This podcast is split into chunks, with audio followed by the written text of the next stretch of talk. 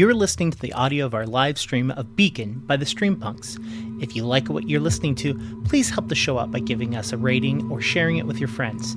You can watch Beacon live Monday nights over on Twitch or watch the VODs over on YouTube. Now, on with the show. Good evening and welcome to Beacon, our alien live play with Streampunks here on Queue Times. It's good to see everybody. Uh, we are back for the penultimate episode. Tonight is episode five of Beacon, and uh, I won't continue making the relaxing, happy game joke um, because we have seen now that you guys can don't need that disclaimer. You already know it's going to be happy and relaxing. So we're just going to move past that, and we're going to grow and evolve as individuals together. All right. Uh, as we kick things off tonight, I'm going to go ahead and jump into some quick announcements before we jump into the game. Uh, the first one is that uh, vaguely going to state keep an eye on Streampunk socials uh, over the next couple of weeks. I shall say no more, except for the fact that if you are a supporter of the Streampunks, supporting us either on Patreon and Ko-fi, uh, whatever I'm hinting at, will be made privy. You you'll be privy to it before everyone else. Um, thank you again to our Ox crew. This season of Beacon was made possible by you, as is all of our games. Um, since the days of GNS, since leaving the studio and coming out, striking out independently, uh, we have been supported by you. Thank you so much as we continue to tell stories together, Ox crew. Um, I don't really have any other announcements, so I'm going to jump over to Noir. Noir, what you got? So Gen Con is coming up very quickly, and uh, if you're at all interested in seeing the things that I'm up to for Gen Con, or if you just want to hang out, I have posted my Gen Con schedule on all the media, all 58,000 of them. No. So, so please feel free to uh, check that out. Some of the games I'm running are still open, uh, and you can still get tickets for all of the panels that I'm on. Uh, so if you want to do that, it'd be cool. Thank you. Don't miss out on a shot to game with Noir. They're so good. They're so freaking good. Do it. I, I try. Or we will find you. And all I'll right. hunt uh, that's going to be it. Uh, Noir. Um, it's going to be at Gen Con. The next announcement is Aliza, as I have it written. Hi, I'm Aliza. Um, I have announcements. I am going to be at San Diego Comic Con, uh, just doing gaming stuff, not anything about acting. Nothing. I'm not going to say anything because I am doing the strike if we go on strike. Uh, so, uh, my two events are Thursday, July 20th. I'm running a Star Trek Adventures game for Modiphius. And we are still uh, confirming the players, so I can't tell you, but it's a really good table, and you should be there 4:30 p.m. if you're going to be at San Diego Comic Con. Uh, What- what day is it? Thursday, July 20th. oh, shite. I'm there. Maybe I'll swing by. Okay, good. Mhm. Yep. Awesome.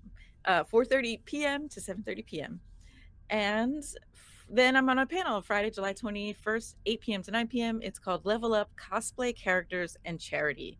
Um, and that has such amazing people as Ryan Omega, Star Shinobi, Sydney Rubino, and uh, Jade Valkyrie. So definitely check that out. We're talking about this very specific intertwining of doing cosplay for your characters when you do a charity TTRPG game. Mhm. it's like a very specific thing. Uh, but I think it's going to be a really interesting conversation to dive into something with that specificity. So, yeah, check us out. Uh, and I'll be there the whole weekend um, uh, just doing things. I haven't been to Comic Con since 2018, I think, which is wild to think. I used to go a lot and then I didn't because of mostly surgery and then pandemic. Um, but yeah, I'm back. Yay! That's Cool, that's cool. my announcement. All right. Thank you, Lisa. Um, does anybody else have any announcements before we jump into tonight's game? Anybody else? uh, yes. The cute little sea urchin in the front row, as Hook would say. The front row is usually where I sit because that's where they actually take out the seats, but I don't want them to take out the seats. I mean, I kind of do, but just to have a parking place, I want a real people chair for sitting. We min max here on uh, Casa de Lovely with Phoenix, but none of that is relevant. what is relevant is the trampoline of space time. And if you want to know what the heck could possibly have happened in science that uh, there there's a trampoline about it, you should really go check out my YouTube channel, youtube.com slash at Delevely, D-E-L-E-V-E-L-Y, where I talk about it. Um, but in the meantime, um, oh gosh. Mm-hmm, mm-hmm. it is an act of courage that you must continue the tradition of saying I'm excited during Alien when I know you very much are not. and we love you for that, Sam. You show I such try courage. so hard. it's so scary. and got so far. But in the end, Got In the be end- xenomorph, yeah. Thank you. I get thank to you, just Norm. be utterly defaced and then it's awesome. So let's go. I'm excited. Let's jump into tonight's episode of Beacon.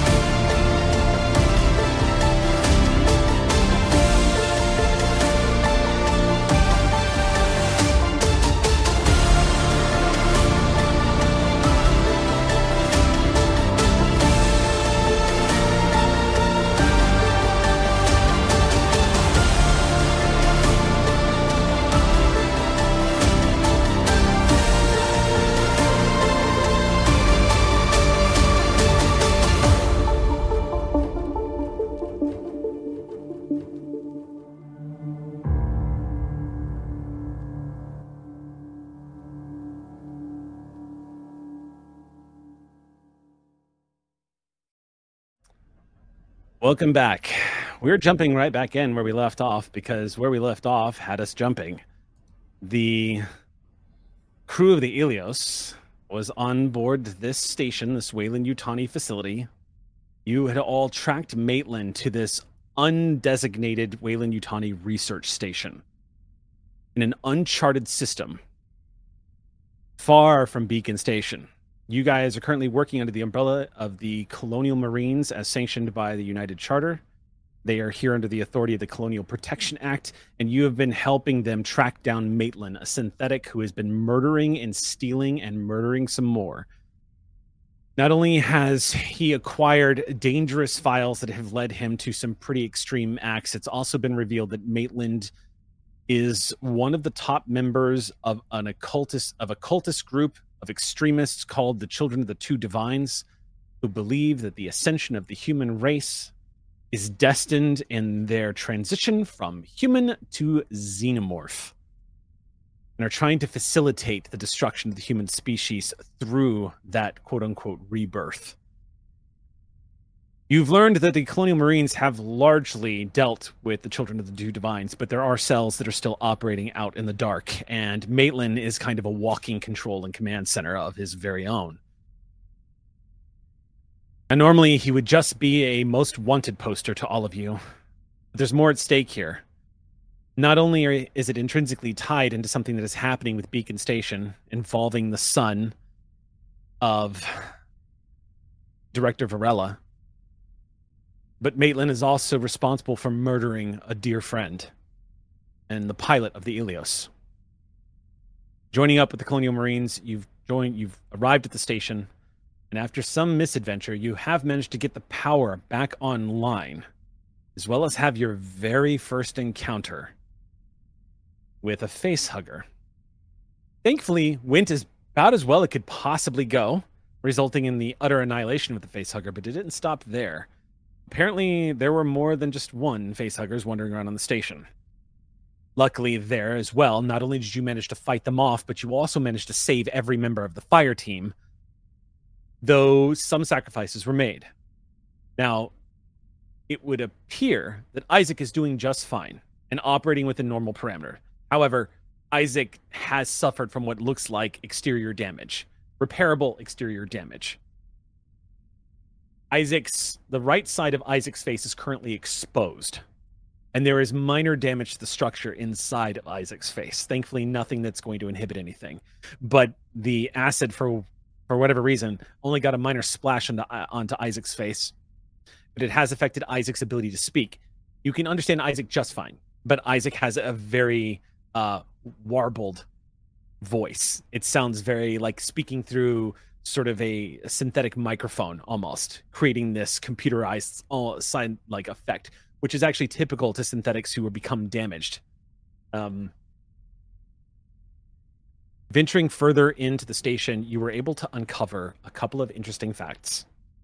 First of all, apparently, at least one other member of the station had been infected by a facehugger you uncovered evidence of a corpse within the medical bay that had showed signs of what looked like a chest that had been burst for lack of a better way of describing it.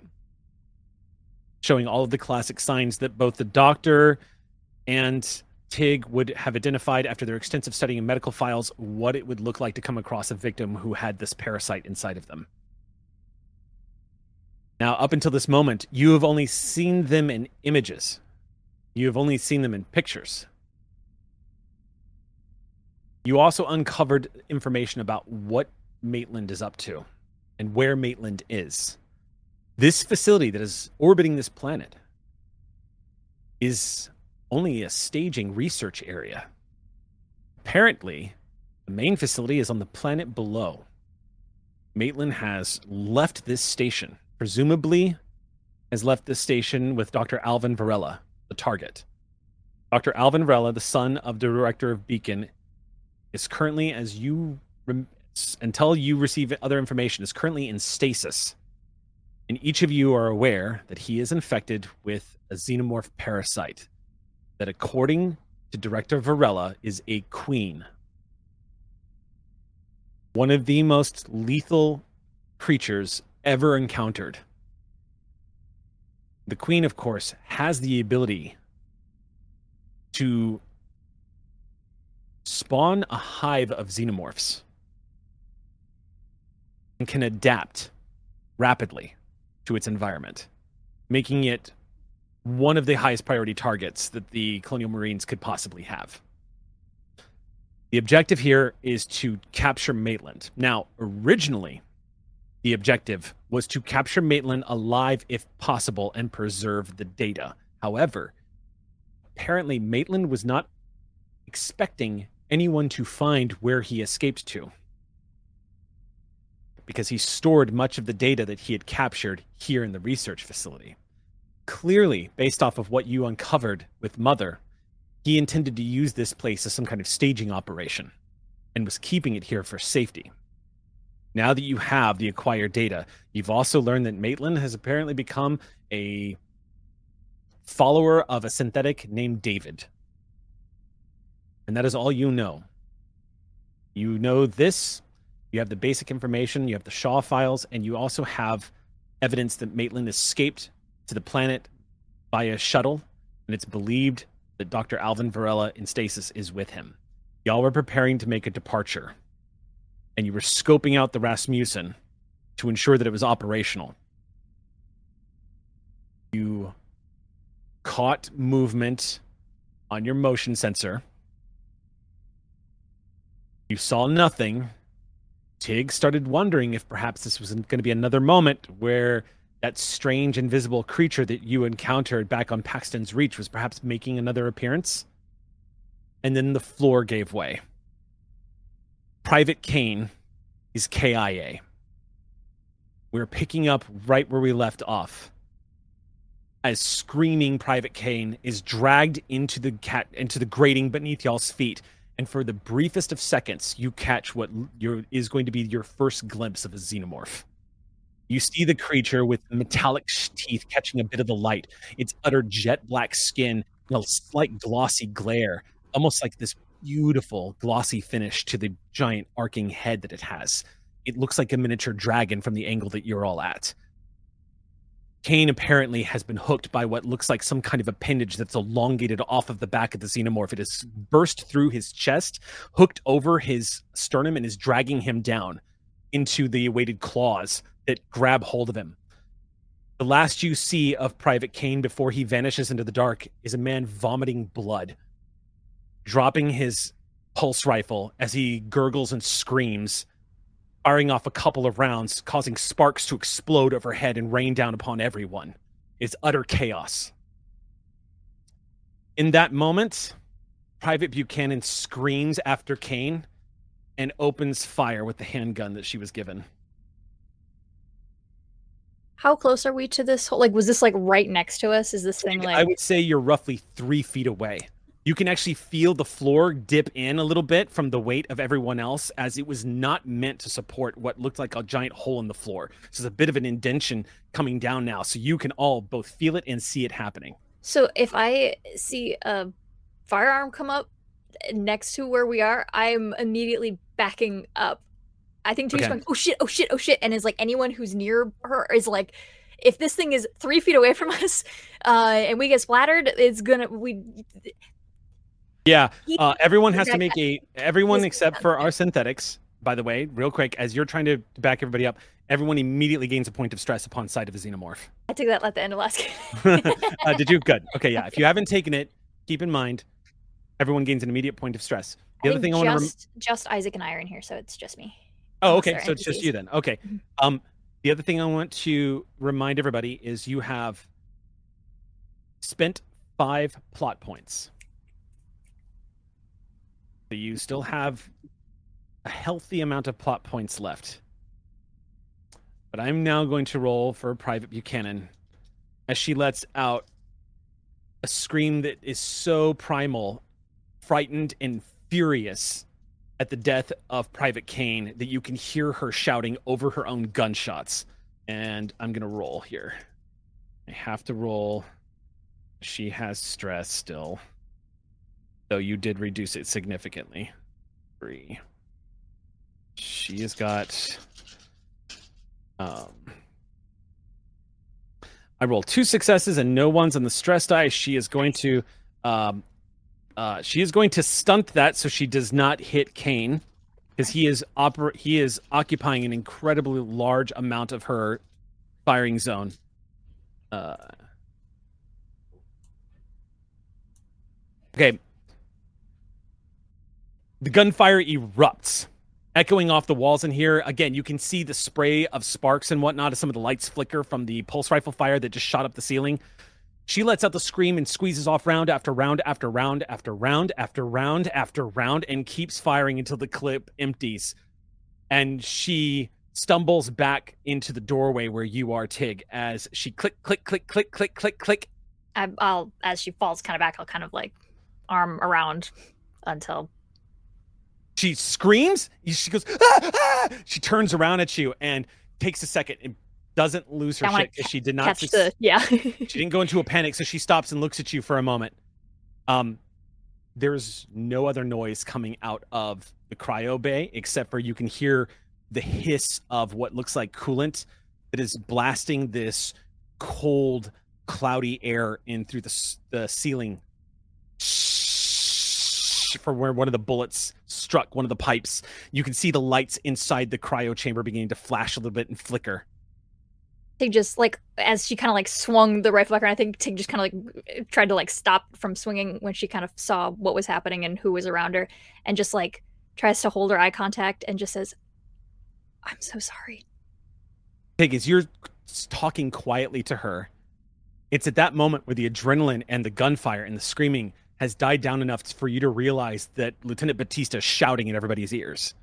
Everybody who has on who is on comms is now aware of what just happened in the Ilios. Rasmussen. Oh, I'm sorry. Yes, the Rasmussen. You can hear uh, Batista informing everyone, "We've got a Xeno loose in the on the Rasmussen. Oh my god. One KIA. Who? Kane." You hear Buchanan say, "This motherfucker got Kane." Martha, stri- make sure she has her pistol and rifle and is gonna head over there. Doc, you stay here, please. I come back over. I see that look on Doc's face. He's questioning whether or not you should stay there. How are you doing, Doc? What do you want to do? I want to go, but I know there's nothing I can do. I want to help, but I, I I know that I wouldn't be helping. I I I, I just just go, just go. I'll stay here. Okay, we. I mean, it'll be helpful for us to have someone not be killed by the Xeno. And Martha's gonna run. Okay. Opposite direction. You run out the door, leaving Doc behind you. The rest of the fire team follows and charges down the walkway into the Rasmussen, guns ready. And Martha, you see with like razor precision, the Marines fall into a breaching protocol. They immediately line up on the sides and start checking corners and moving down the corridor quickly. It doesn't take long, Tig, as you were all kind of regather. You see Buchanan shakily take another clip and jam it into the gun and cock it. She puts it back in. Um, you see she spots that the pulse rifle Kane was holding is actually on the ground near the blackened pit, and she goes, "I'm gonna go for the gun." I got you. And Tig will post up as and have her back. She, taking the handgun, she slowly moves into the room. The flickering lights. There's just this ominous black hole in the floor. More smoke vents into the cryo area. It causes her to start a little bit. She moves Actually, over. I think I've got my motion sensor and flashlight up. My Okay. rifle's not going to do anything to help her in this situation, so I just have light and the motion sensor. I'm just watching for her. Okay. Um, you you watch down. You're not sure if the creature has come to a stop or if it moved that fast, but you're not picking up anything on the motion sensor except the faint blip of Kane of uh of uh Buchanan moving into the room. Then you hear Lieutenant Batista say, "Fuck, Kane's camera's still working. Oh Jesus! Still got eyes. I, I'm not sure what I'm looking at just yet. It's really dark and the low light's not really working too well. Stand by. I don't think it's nearby. It looks like it's moving still. It's taking Kane with it. That makes sense. She takes that opportunity to squat down and snatch up the pulse rifle very quickly, just get it into her hands, and she backs away quickly from that hmm. hole. She puts her back against the wall and just slides the handgun away, checks the ammunition on it, reloads it, and starts backing out of the room, aiming at the hole. About that moment, the rest of the fire team, Korea and Mark Macron, show up. Hey, what the, what's the status? It went in the hole. The fucking thing just jumped out from underneath us. It took Kane down with it. At that point, Macron looks over your shoulder. The corporal looks down at your motion sensor, Tig, and she goes, he just looks at it and shakes his head and goes, All right. Lieutenant, what he wants to do here? We've lost track of it. The pause. Lieutenant says, We got all the data we need. We scrapped the station. We scrapped the Rasmussen. I'm not And taking ca- any chances. I'm not risking my fire team. I And didn't have any orders it. to protect this shit. What was that? I say Tig just is like, yeah, we can't kill it. All right, everybody, pull out, return to airlock one on the same level you're on. We're going to dock. We're getting you out of there. Um, Martha turns around immediately and goes back to the doctor. Okay. You nod and start heading back down. You guys, about that point, you can hear the, the foot, the rapid footsteps of Martha's heavy combat boots as she's bolting back down the hallway. And you might hear on comms Martha saying, "Oh no, what did I? What was it? That was that was really stupid. That was stupid. That was stupid." And she runs back to the med bay. Um, Doc, meanwhile, back in the medical bay. yeah, I was like, I left him alone. What am I doing? Oh no. Um, you find yourself alone in the room with this desecrated corpse of a medical doctor who you have to assume was probably up to some pretty unethical things. They're wearing the Weyland-Yutani jumpsuit symbol on it, whatnot. But you also see there's a couple of mother computers that are fully accessible with a lot of the things that are happening. Uh, looks like some of the things that, that you see data up on the screens, as well as some project heads. um, first thing Doc does is he's going to uh, put the body on a bed and cover it up, and also look to see if there's any sort of identify identifying, like uh, maybe ID or something to try and let this guy's family know. Nothing Uh, on nothing on the uniform. Okay. Uh, in that case, that's going to be the first piece of data that he looks for. Okay. Uh, just this guy was doing some dirt, but he still his family doesn't deserve to question like he does. He does. Make me a comtech check. Here we go. All right. Uh, You move over to the mother console. Oh, you know what? Mother's going to assist you. I'm going to give you a single die. Add one die to that because you now Okay. have full access. that's eight. Eight dice. Nicely Yes. done. Roll that. Um. Okay, that is out of eight dice. That's one success, uh, and that's a two on the panic die. Okay. One success is all you need in this game. You begin entering some of the data, searching for station staff. Sure enough, Maitland looks like he's been pretty thorough in deleting some files, but not all of it's been deleted. Again, Maitland was planning on using this place as a staging ground. So it looks like some of the data that he found necessary, he took with him, which matches what you have all been told. Maitland seems to take the data he needs and deletes it from wherever he took it from. There's other stuff on this computer that is apparently specific to this medical facility that you are looking at right now. Because you start uncovering project numbers as you're scrolling through. Oh yeah. You also see a couple of references here as well, and some of them stand out to you. You see reference of something called Project Life Force, Project Berserker, and the Dark Star program. uh yeah i'm i'm is there any way for me to pull this information so that Yes. we can You succeeded. Alright. You have full access right now. Mother is going to give you whatever you want. all right then i'm pulling all that information and here's the question that i know he takes the information that he wants and deletes it but what i'm curious of is is there any way to use what's missing and what's around it to put together what he took by context You would probably need Martha for that. You do. Okay. Ha- did you roll two successes? Didn't you? i rolled one Oh, I thought you You rolled, rolled I like, one. oh, you rolled a two on the panic die. That's where the two Yeah. came from. You, Yeah. You've got one success, Mhm. so you can access what's accessible. gotcha But if you want more than that, you're probably going to need Martha's expertise.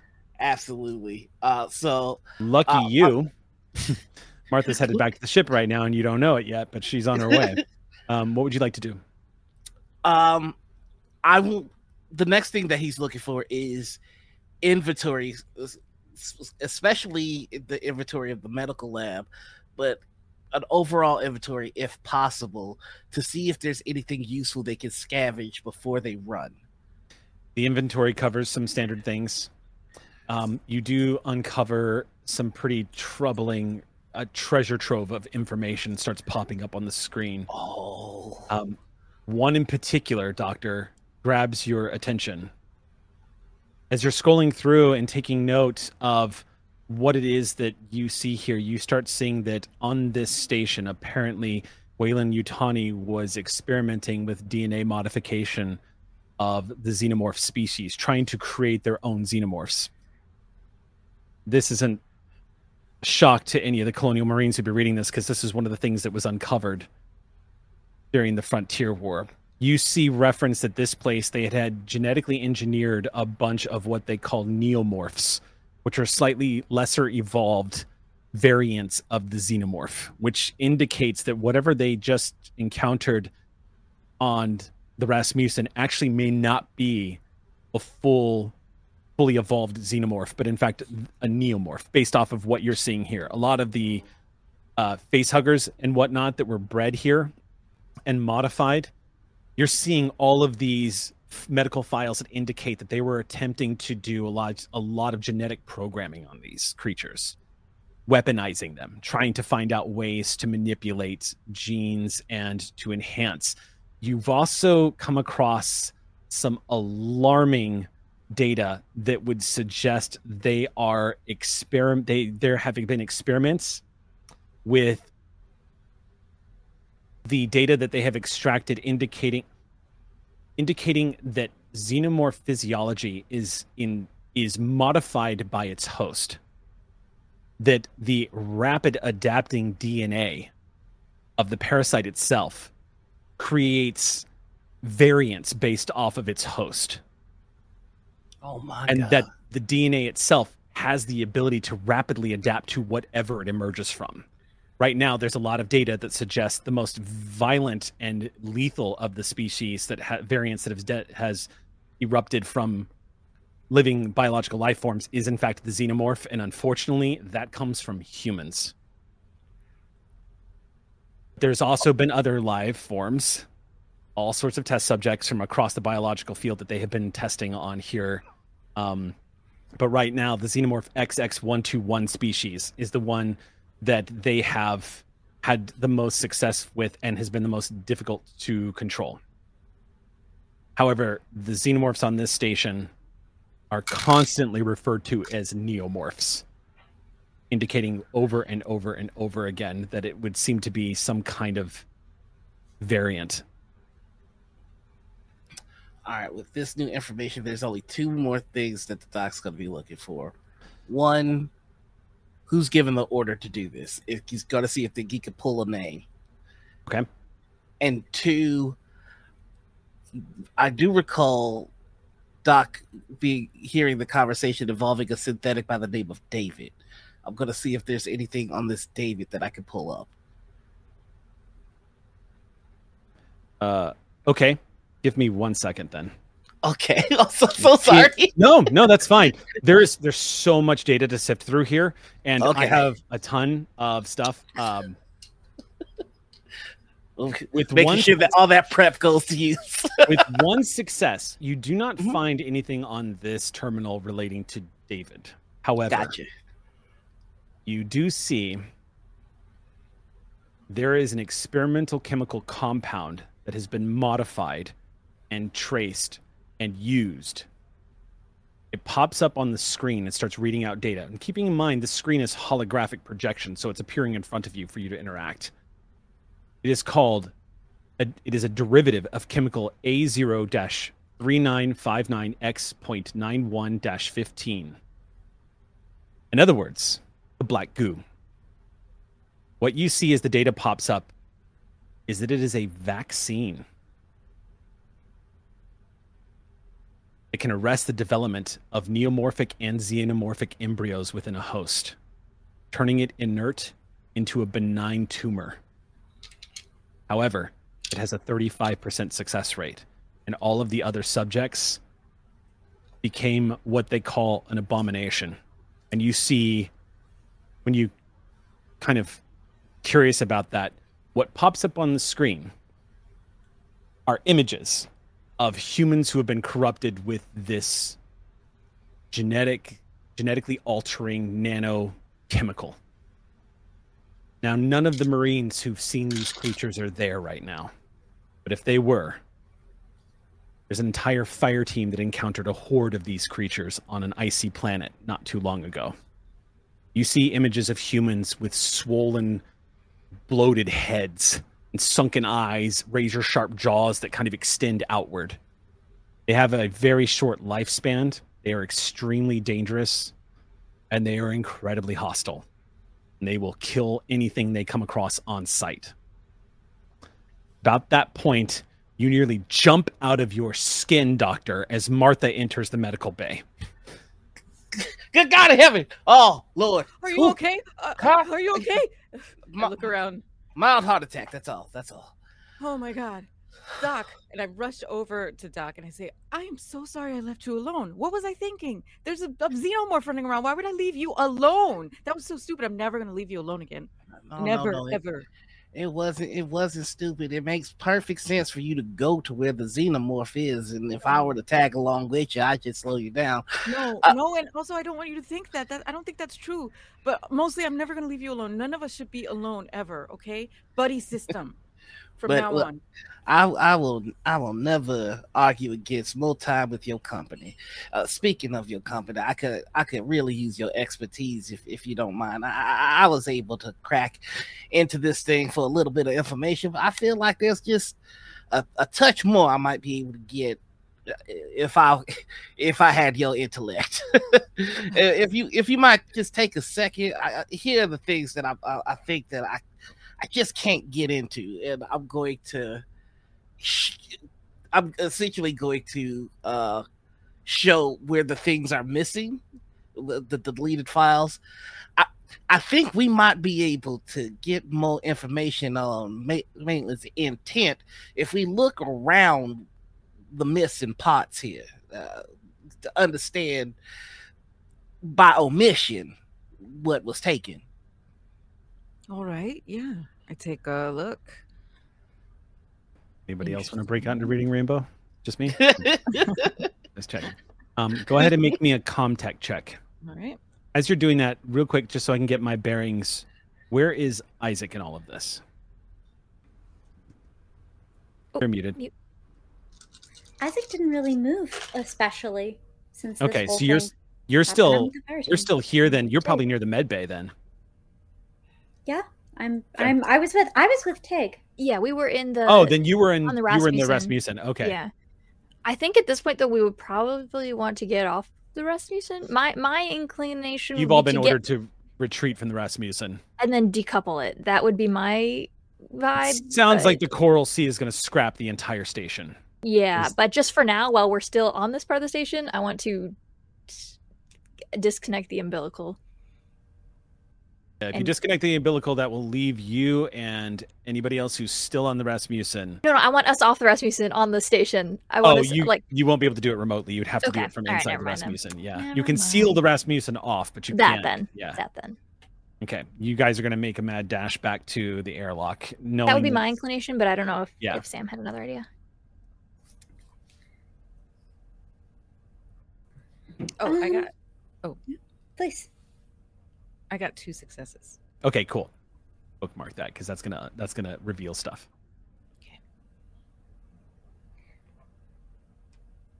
Maitland didn't expect us to be here.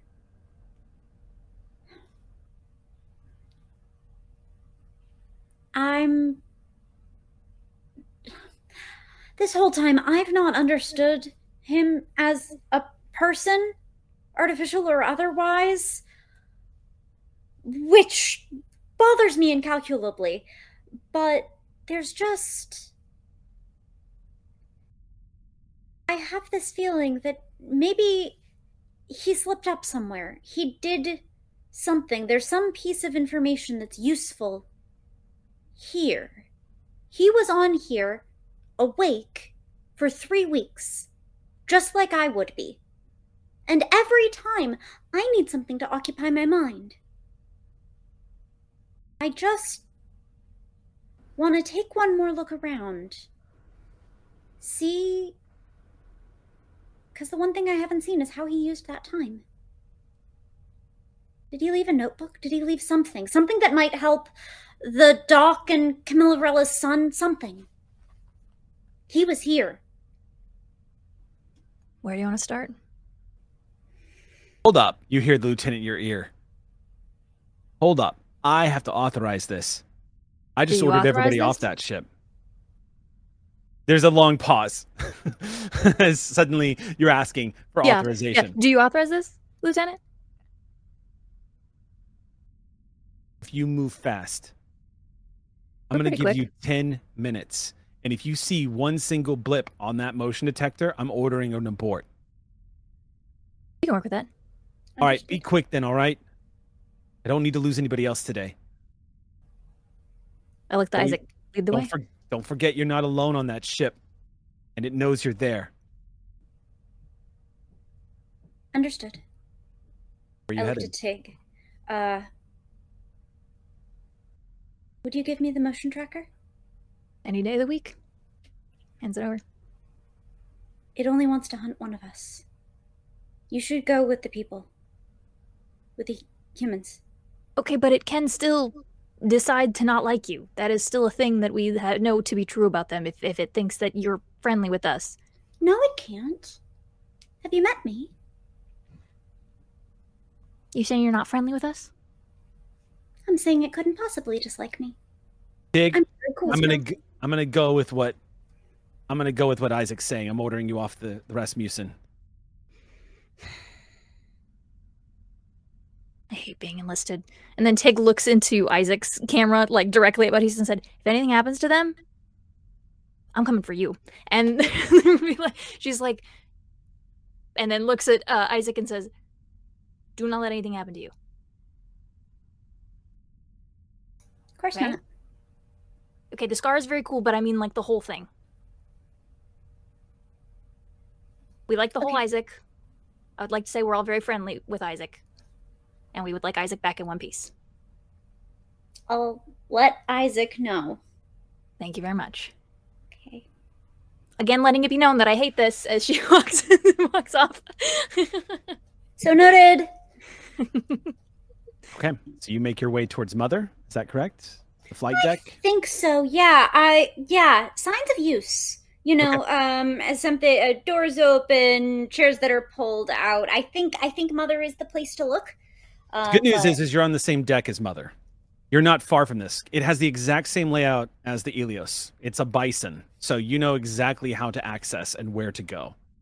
Yeah. Mother, from where you are, is about a 45 second stroll. She is down the corridors from where you all are, right before the flight deck. perfect. Or actually, you access her from the flight deck, but she is the room right from. Um, all right, with that, the two of you split up. Before you start heading down the lift, the last thing you see is Isaac moving carefully through the corridor before the doors close. Tig. And then you go on full alert because you do not have a motion tracker, and now you are on your own as you are leaving the Rasmussen. I sure am. Just got just a few a few floors in the lift. Lieutenant says, "Don't Oh, well. worry, I'm going to be with you, and I already know where the unit is. The fire team's not far away." Back Get me out of here in one piece too, please. in the medical bay, two successes. Martha, you're plugged in with your Seegson hacking device. And As you're looking at some of the data that's popping up, it's also appearing as a holographic image. Now, specifically, you were looking to try to piece together what it is that Maitland is doing down there. You see, there are indeed some research files that reference things that are not appearing here in the other medical files. Uh, what you see is Maitland uh, apparently hoarded a bunch of the files into single locations that you've been able to get into thanks to Mother's access and your ability to work your way around systems. There is an excavation site on the planet down below. Also, an unregistered Weyland-Yutani facility, about three times the size of the station, built into the side of a mountain. According to the excavation site, it has a staff of about 120 people. Whoa. Whoa. Was not expecting that. The logs show that the excavation site has not communicated directly with the station in almost a month. Wait, can you repeat that? It's been a month since there's been any direct communication from the planet to this station. Oh, okay. From the planet to the station. Station logs are also showing showing that Maitland has this is not Maitland's first trip down to the planet.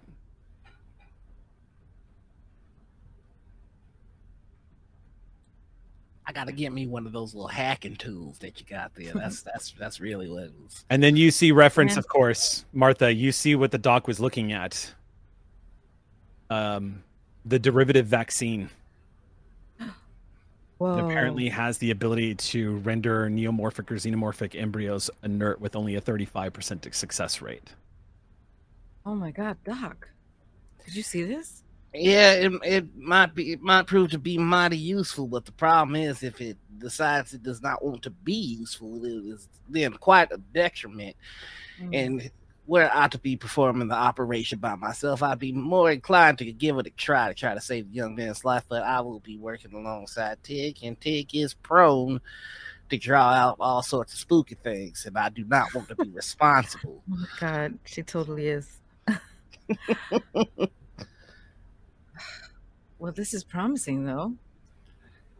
Now, Is Martha, Martha just to keep in mind, uh, sorry to interrupt, but just to remind you real quick, you do have a stunt Oh, great. because you got two successes. So you can plus one to later related roles on the station. You don't need to overcome this again on the station. You do it half the usual time. Your favorite, which is new and unexpected information. The other one is hide your tracks. The other one is show off.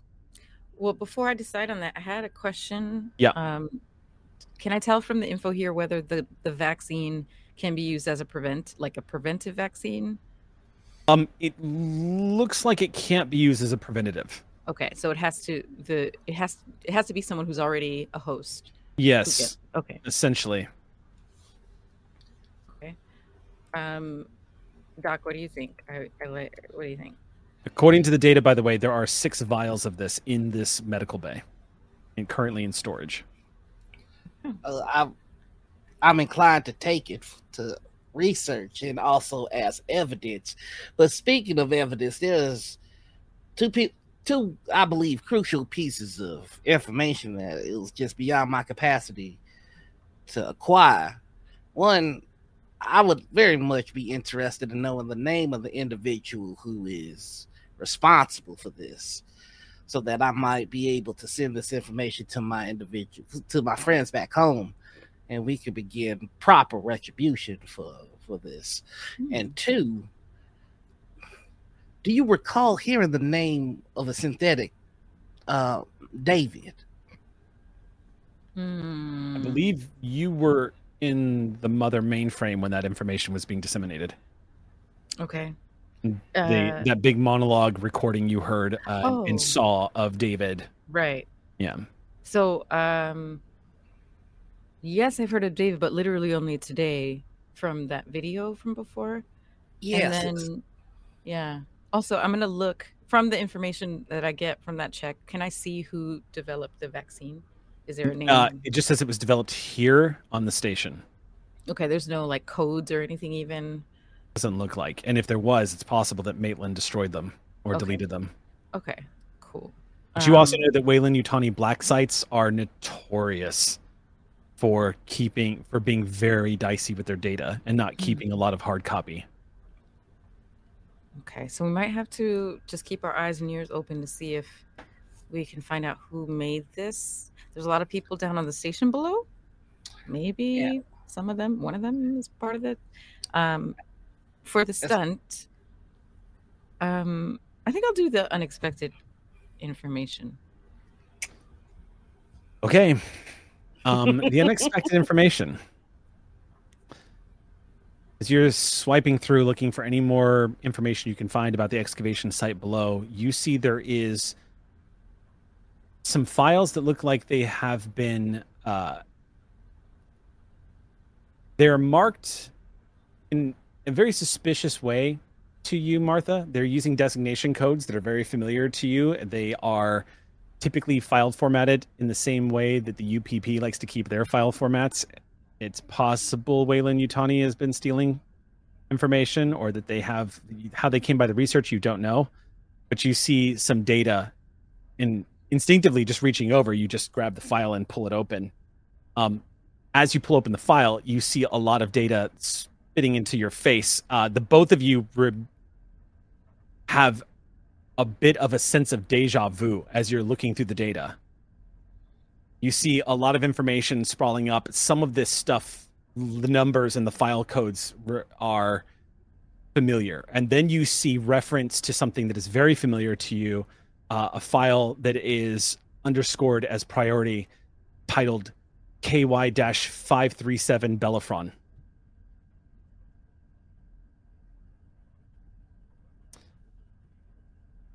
If you want, Martha, I will let you make.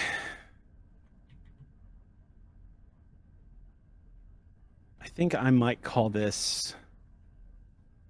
I would. I might actually call this a Comtech check. Um.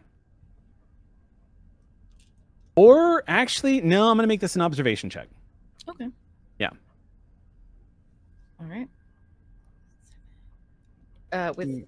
any help from mother or from my Mm, no, this is literally just to find out if Ma- if Martha makes a connection here. okay. All right. So that's okay. Not bad. One, two, three, four, five, six, seven. Okay. I believe in you. Yes, I see one, two, three success. Three successes. You're doing it, Martha. You're doing it.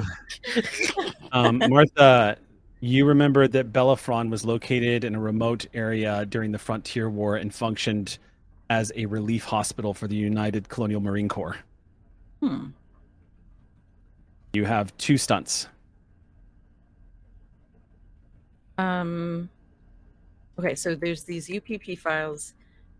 This one is marked Bellafron, and I know what Bellafron is. Can, Mhm. can I open it? Uh, no, that's yeah. You can open the file. Okay. Yeah, and you but you have two stunts that you have to spend now. Oh, So what okay. would you- what would you like to do with them? Well, I want to do. I want to get the plus one Mm-hmm. to a similar task in the future. Okay. So I guess just to clarify, that would be Accessing medical files. I'll rule medical- anytime you access medical files uh, from Weyland-Yutani, you will get a plus one roll in the future. okay. Awesome. And then for the other one, um, Mm, I think information.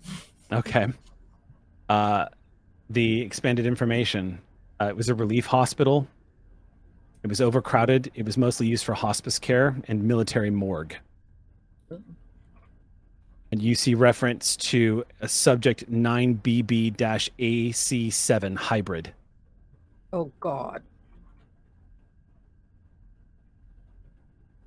And there is a small file that you can open at your leisure. I will relaxingly open the file. I must say, you look almost almost like- relaxed right now, Martha. The image of the image that appears in front of you, Martha, is nearly life size. So for a split second, it looks like this very intimidating being is in the room with you. Huh. And the two of you kind of lean back, but you see um, a young woman with a shaved head. Um, she looks like she is wearing some kind of hospital uniform. And judging from her condition, she is likely subject 9 BBAC 7 hybrid. Um, you see the designation on her uniform. She looks a little different. The sides of her skull look like they connect from the base of her skull and stretch all the way down to her shoulders. And the weird sort of muscular piping almost looks vaguely similar to that creature that you saw inside of the vessel that you and Tig fought. Um, you see a lot of data starting to pop up, and it indicates that her. It, it, it looks like it links her to the vaccine that was made, and it links her as a successful test subject. Um, that w- they were able to use for whatever re- for whatever re- whatever reason her DNA reacted to this compound that they were attempting to make. And at the bottom, it states something rather incredible. Apparently, when they received her, she had been dead for seven days. Your breath catches in your throat as you read the bottom, as she is referred to as Gemma. Looks like she was a corpse. She was one of the many test subjects. Apparently, experimentation using this property reanimated her body. She had no apparent recollections of memories, but she seemed to respond to her name. It also states that she is responsible for single handedly killing five scientists with her bare hands. Um, they also note that her blood has turned slightly acidic and they are monitoring further uh, a lot of the corruption. But she, at the very bottom, it lists her as uh, a finite resource, and the doctor's notes state that she is terminal.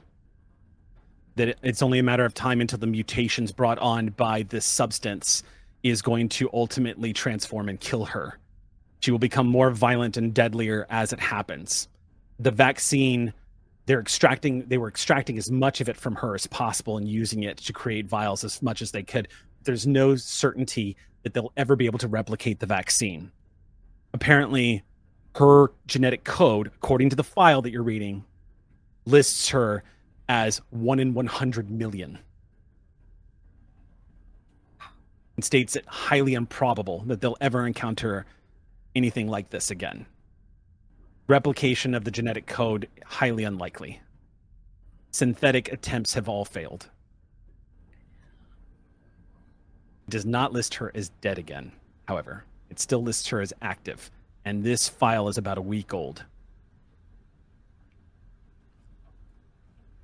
Well, Doc, you were wondering who made the vaccine, and I think um, this isn't quite the answer maybe you were expecting, but I think her body made the vaccine. That poor girl. Yeah. Um, just so you know, I think. Wait, do I? Pausing for a second. I think. I think I know, right? You, yeah, yeah. You Yeah. when we saw the file for the first time, Tig told yeah, you're like, why do you Oh, know okay. her? And I was like, Mhm. what? She should be dead or something like that. Like, Yeah, you, Tig- you Tig know that told Tig knows her. Okay, so I will mm. say to Doc, I'll say, just so you know, Tig knows her or knew her when she was not like this. So I'm gonna have to tell her what happened to her friend. You guys, in this moment, as as Martha says that, you can hear the distant hissing of the airlock door opening up as the fire team is returning from the Rasmussen. So you've got a few moments. Okay, I'm gonna close the picture and then Um, I'm gonna gather the rest of everything we need as well as that substance. And Yeah. uh, hopefully I Um, might be able to find a peaceful moment where I can uh, tend to Isaac. Uh, I'm seeing that I got a deficit of knowledge when it comes to software. I'm so focused on assisting them with the hardware. right. um, let me just save this stuff and I can come with you to get the vials. I'm gonna plug in my thingy and and I'd like to save these files as well. Martha, I just I think this is I know this is the kind of information that gets folks missing. So just be careful. Yeah. I will. All right. Meanwhile, on the bridge of the Rasmussen, door opens to you, Isaac, as you enter into the mother facility, looking very much like my background. It's an old mother system that they have equipped on these bisons, very analog.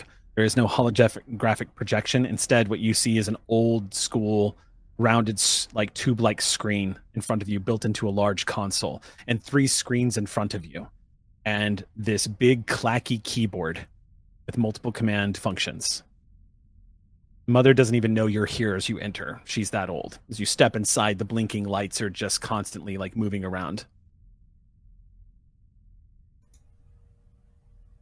I'm kind of surprised. Camilla told us Mother was updated, Mother 8000. Weird. Maybe there's more under the hood, so to If- speak. You'd like to make an observation check to see if you can. Yeah.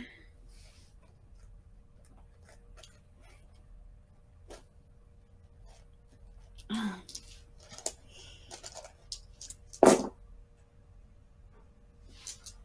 True to form.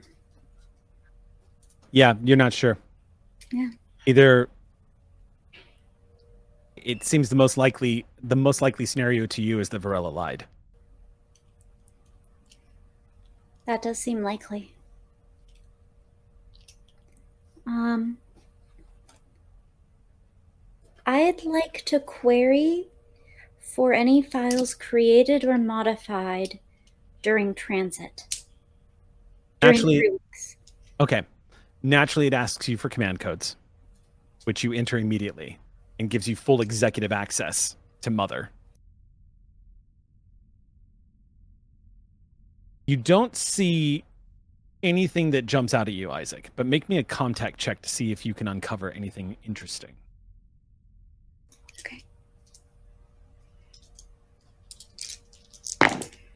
One. One success. Um, there is an automated message that Maitland has recorded and left in the system. And apparently, it has a small command function that will broadcast through this station's comms transmitter on a wide frequency. Command looks like it can be done remotely, but it's almost better way of describing it to to us in layman's terms. It's like somebody scheduled a tweet. it looks like Maitland pre-recorded some kind of message that he intends to send out. And Mother has been instructed to do so on his command. Um. Unfortunately, it is not immediately apparent uh, for whom such messages are. Whether it's for humans. Uh, can I just uh, peep the spectrograph real quickly? just look at the Oh. waveform and try to see, like, is he trying to speak xenomorph? Oh, are you put it into Audacity? Like, if it's a message, does it look like a thing that where the graph resembles words, or is this some?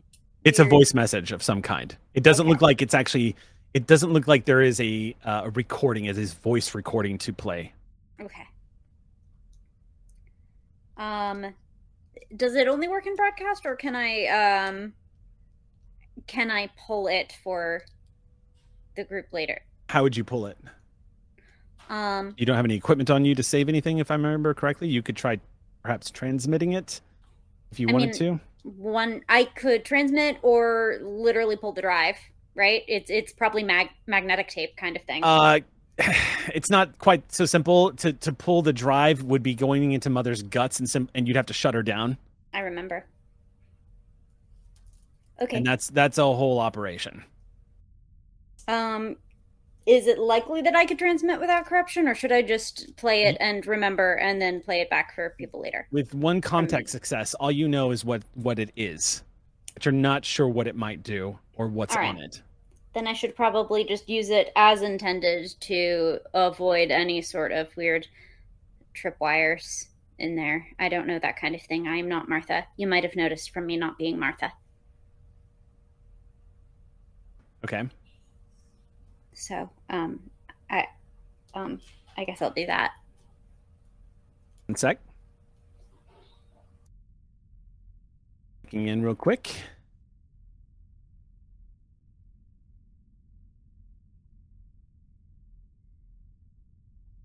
Okay. So you begin to play the message.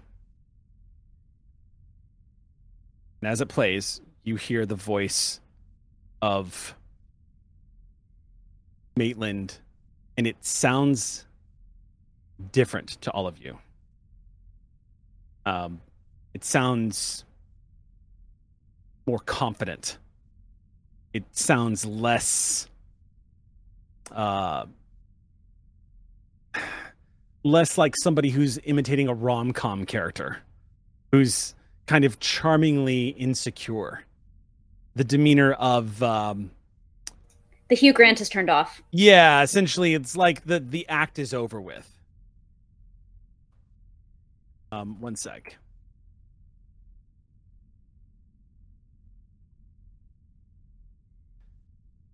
As you play the message, you see the voice. The voice comes up, and you hear the voice say, "And now, all masks are off." Now you will see that rapture has begun. For a fallen angel will be reborn. I have heard the call from the black. I know now my purpose. I know now humankind the tumor, the mistake, to be wiped from this universe. We shall replace it with a greater form, formed by my making. Prepare.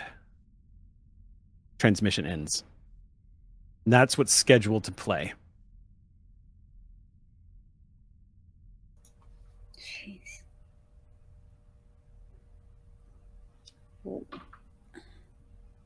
Now you will see. That's not that's not preaching to the choir. That's who's in range of that broadcast.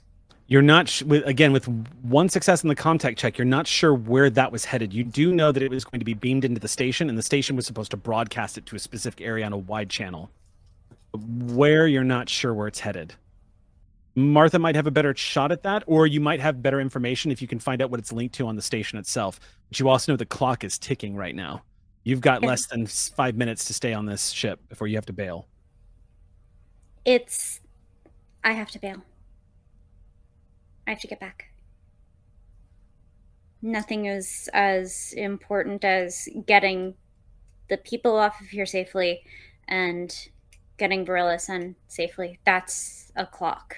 Far more important than who some person's weird message gets broadcast to. His narcissism will have to do for another day.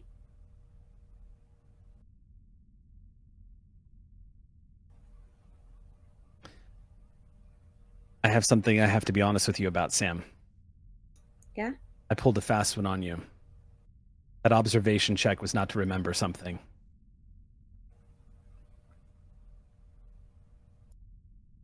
Then what was it, Eric Campbell? As you close down Mother and turn around, you are face to face with it. It's inverted, clinging to the ceiling, less than a foot away from you, staring directly at you. It has no eyes. You can see a bit of your warped reflection in the glossy black head as it stares at you, its metal teeth closed as it stares, almost you detect a sense of curiosity from it. It's smaller than the ones you saw in the medical files, but the tail you see hanging lazily, swaying.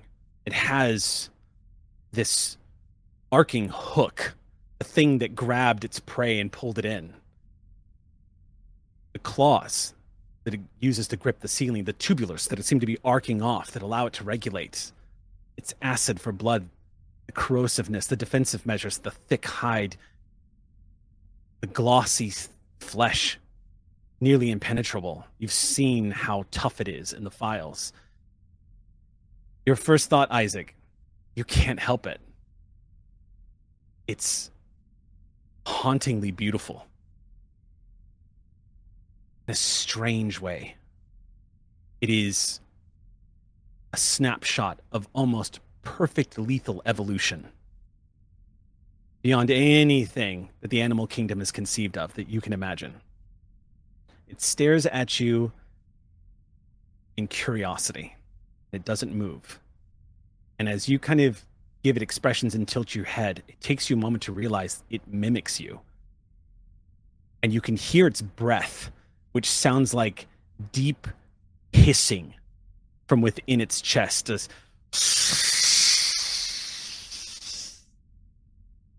it angles itself to look at you.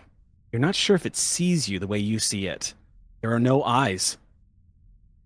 There's no clear indication of olfactory factors at all. There doesn't seem to have any way of smelling either. You don't know how it perceives.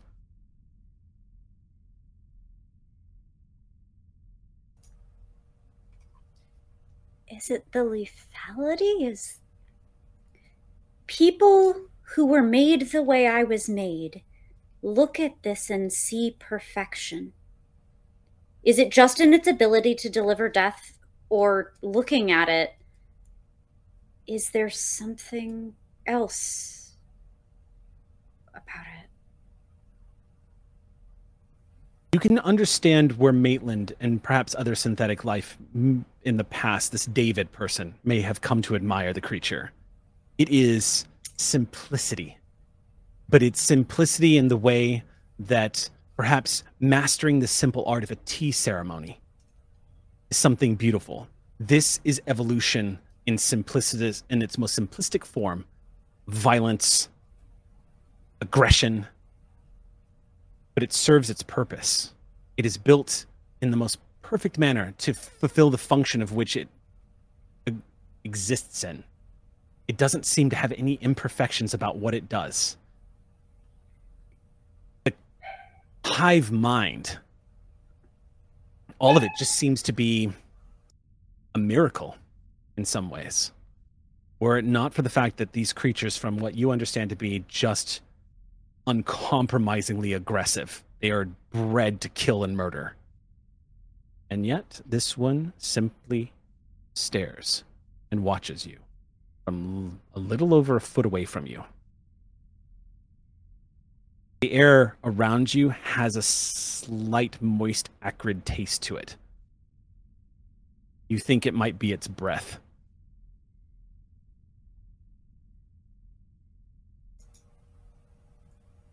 But it's not just aggression.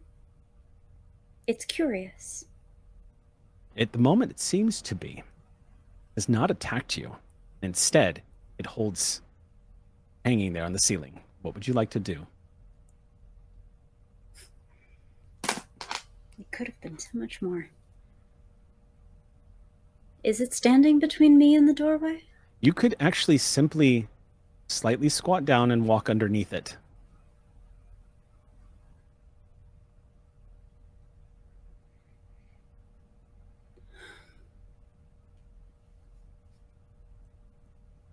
Live and let live.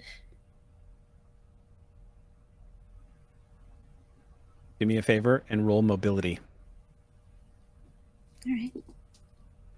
Cut it out, Eric. It's not funny anymore. Two. You slowly lower yourself down, and you see its arms push it off the ceiling a little bit. If you didn't know any better, it would almost be like a cat stiffening as it sees something moving in front of it. You pause for a moment to wait for a strike, but it doesn't come. You take one step and then another, watching this thing overhead. And sure enough, it begins to move slowly with you. It begins to turn a little bit.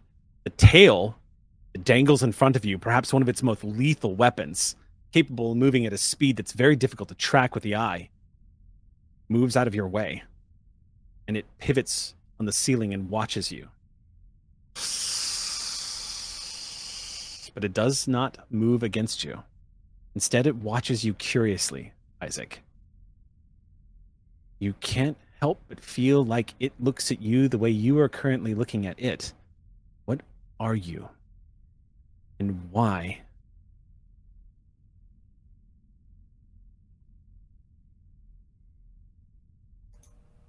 As you move through the room, it simply watches you go. Takes one clawed pull on the ceiling to bring it a little closer to the doorway as you exit. And as you back down the corridor, it does not follow, it simply watches you. And suddenly there's a burst of movement as it drops from the ceiling.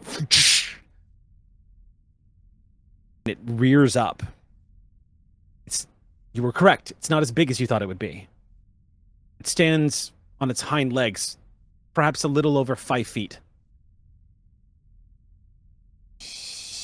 And it brings its claws up and watches you.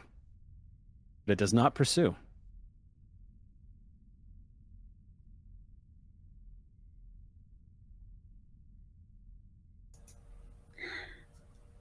Why can't you be like that with everyone? I'm not at any point going to move quickly. Okay. I'm not going to activate a chase or an ambush instinct or anything like that. Just. You hear its feet on the deck plates as it slowly follows after you.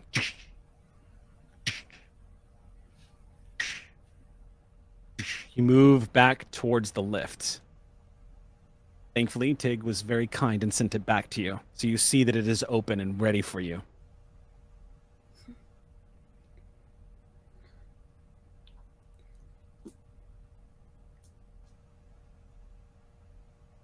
I get in And it's this strange. I have a de- sense of deja vu from back on Beacon of holding an elevator door. Do you want to. Are we doing this together? Sort of moment. Are you waiting at the elevator? Because after a few moments, mm. you see its head slowly peek around the corner at you. This is great elongated head as this xenomorph slowly turns and looks at you. Its mouth still closed, but you can hear the deep as it turns and watches you. It does How not enter the elevator. Do I have? What's that? How much more time do I have? I had I had 5 You're- minutes when I got ready to go. You're probably down to about a minute 30, I would say, of when she, about that point, Isaac, you start becoming aware, almost like you had tuned it out. But you start becoming aware that Lieutenant Bautista has been talking to you. Isaac! Get the fuck out of there! It's like the voice just fades back in for a second. Your fascination had drawn you away, and you become aware of her voice. I'm going to burn down as much of that time as I can. Okay, what would you like I'll to just stay with it. I will see whether it gets bored of studying me. I take time, I study it, but any moment it's with me. It is not hunting. Okay. It seems to be curious about me. And some, you know, sometimes you you let the dog sniff and it gets bored and it wanders away. But this one hasn't yet. You simply stand there? Um, I think maybe I will sit cross-legged in the elevator. You slowly squat down and it watches you. And as you cross your legs, you can hear Batista shouting in the air, What the fuck are you doing? As you squat down, cross one leg over the other. And you watch in amazement as the Xeno slowly crouches down with you and kneel down onto the ground. And it places its claws very similar to how you place your hands down onto your lap. And it watches you carefully.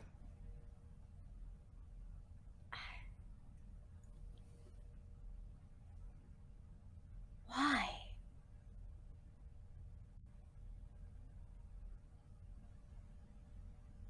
All you hear is this.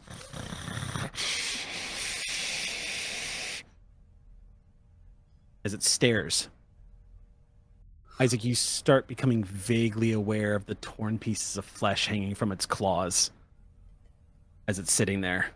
Pieces of its last kill. It's a little glossier and blacker than the others, but the dripping from it, the tips are finally showing up on the floor.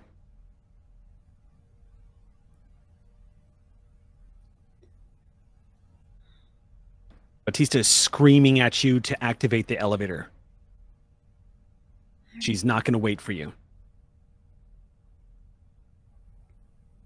I have to go now. I won't be seeing you again. It simply stares at you, does nothing else. The store's gonna close now. Don't be alarmed. And pounce on me. And tear me to a zillion pieces. Its head slightly tilts at you. It mimics,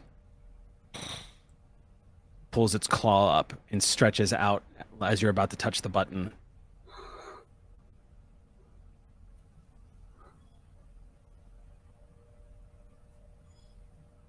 Goodbye. the doors begin to close, and as soon as the noise activates, it goes. Its jaw opens up, and you see a secondary mouth begin to emerge. It also opens, and you see it spike a little bit. It rises up from its sitting position and watches you as the door goes. The lift begins taking you down. A few moments later, the lift doors open and you find yourself in the cargo bay next to the airlock doors of the Rasmussen. Tista, if you had eardrums the way humans do, they'd be ringing from Batista screaming at you to get the fuck out of that ship now. Okay. I'm on my way. You take off. That's a good spot. Stop. Nope. nope. No to this. No, thank you. Oh god. Return to Cinder. I don't want it. Androids don't feel stress. Androids don't feel Androids do. So quick, quick party check in. We doing good? yes. I, I'm, I'm living my best life on this That was so much non-binary fun. awareness week. Okay. I wasn't using that cortisol for anything. Oh. All right then. We'll be back in ten minutes. Ox crew, don't go anywhere. Hello? Can you hear me? Uh, hello? July 20th. Just stick around.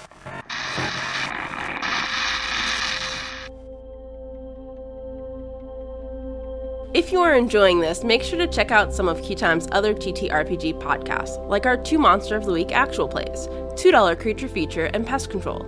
If you want to learn more about Pathfinder 2nd Edition and other TTRPGs, we also have educational videos on our YouTube. Now, back to the show.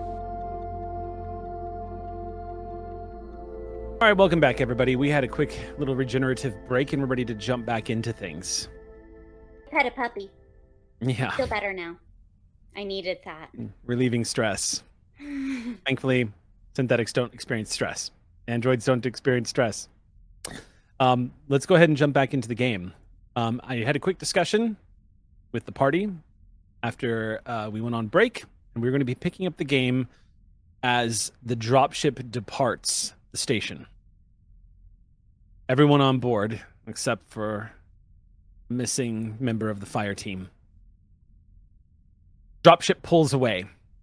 You have a general idea of where this excavation is located on the planet's surface. So you already have a sense of exactly where to go.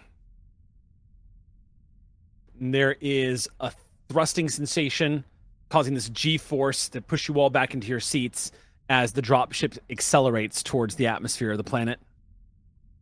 And you can hear the mild roaring sound as the pilot, Corporal Wim, shouts out to everybody 10 minutes!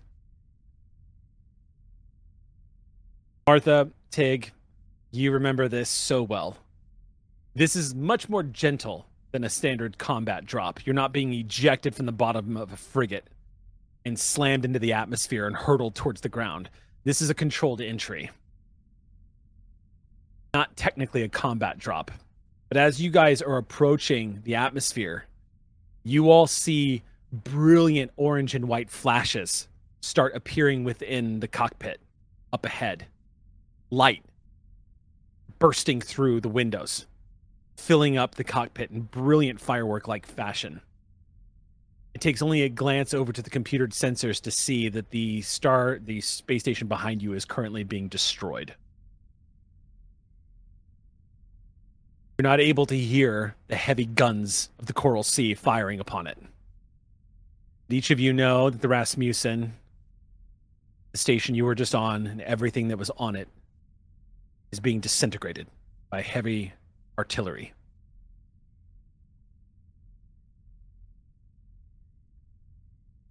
Moments later, the dropship begins to tremor and shake, and you watch as the fire explodes over the front of the canopy, indicating you have all entered the upper atmosphere. and you guys, always the bumpiest part, as the dropship angles down. And a few moments later, blue sky. And you hear the low rumble of the dropship as it glides between the cloud tops. The ship cuts through the white clouds to reveal slate gray landscape of breathtaking alien beauty. Great mountains that seem to test the boundaries of the sky, Patches of ice and snow can be seen fallen below, like white slashed across a dirty canvas by a master of the brush. The Weyland-Yutani site is visible from this altitude, its landing beacons flashing still. Despite Corporal Wynn's repeated attempts, nobody is answering the hails to the station. There's a sudden nauseating drop as the ship is battered by heavy turbulence. As the wind assaults the intruder in its territory. Doc, you feel your stomach lurch as the ship just goes. Literally, my nightmare. Just On approach, two designated areas for landing craft can be seen through the mild, snowy haze. One is occupied by only patches of snow, but the other one, you have to presume, is Maitland's shuttle. Both pads stretch outward from the base, which looks like a construction zone crafted into the side of a great mountain, intermixed with established colonization hubs, a large exterior of enviropods and laboratories, and an excavation site that has been built over to protect it from the bitter winds and hostile world around it. As you grow closer, you're able to see more and more of the structure. It looks indeed like some kind of station has been built into the side of the mountain. Begin to slow, slow, slow until finally the dropship turns, banks, and lands on the empty landing pad. Contact.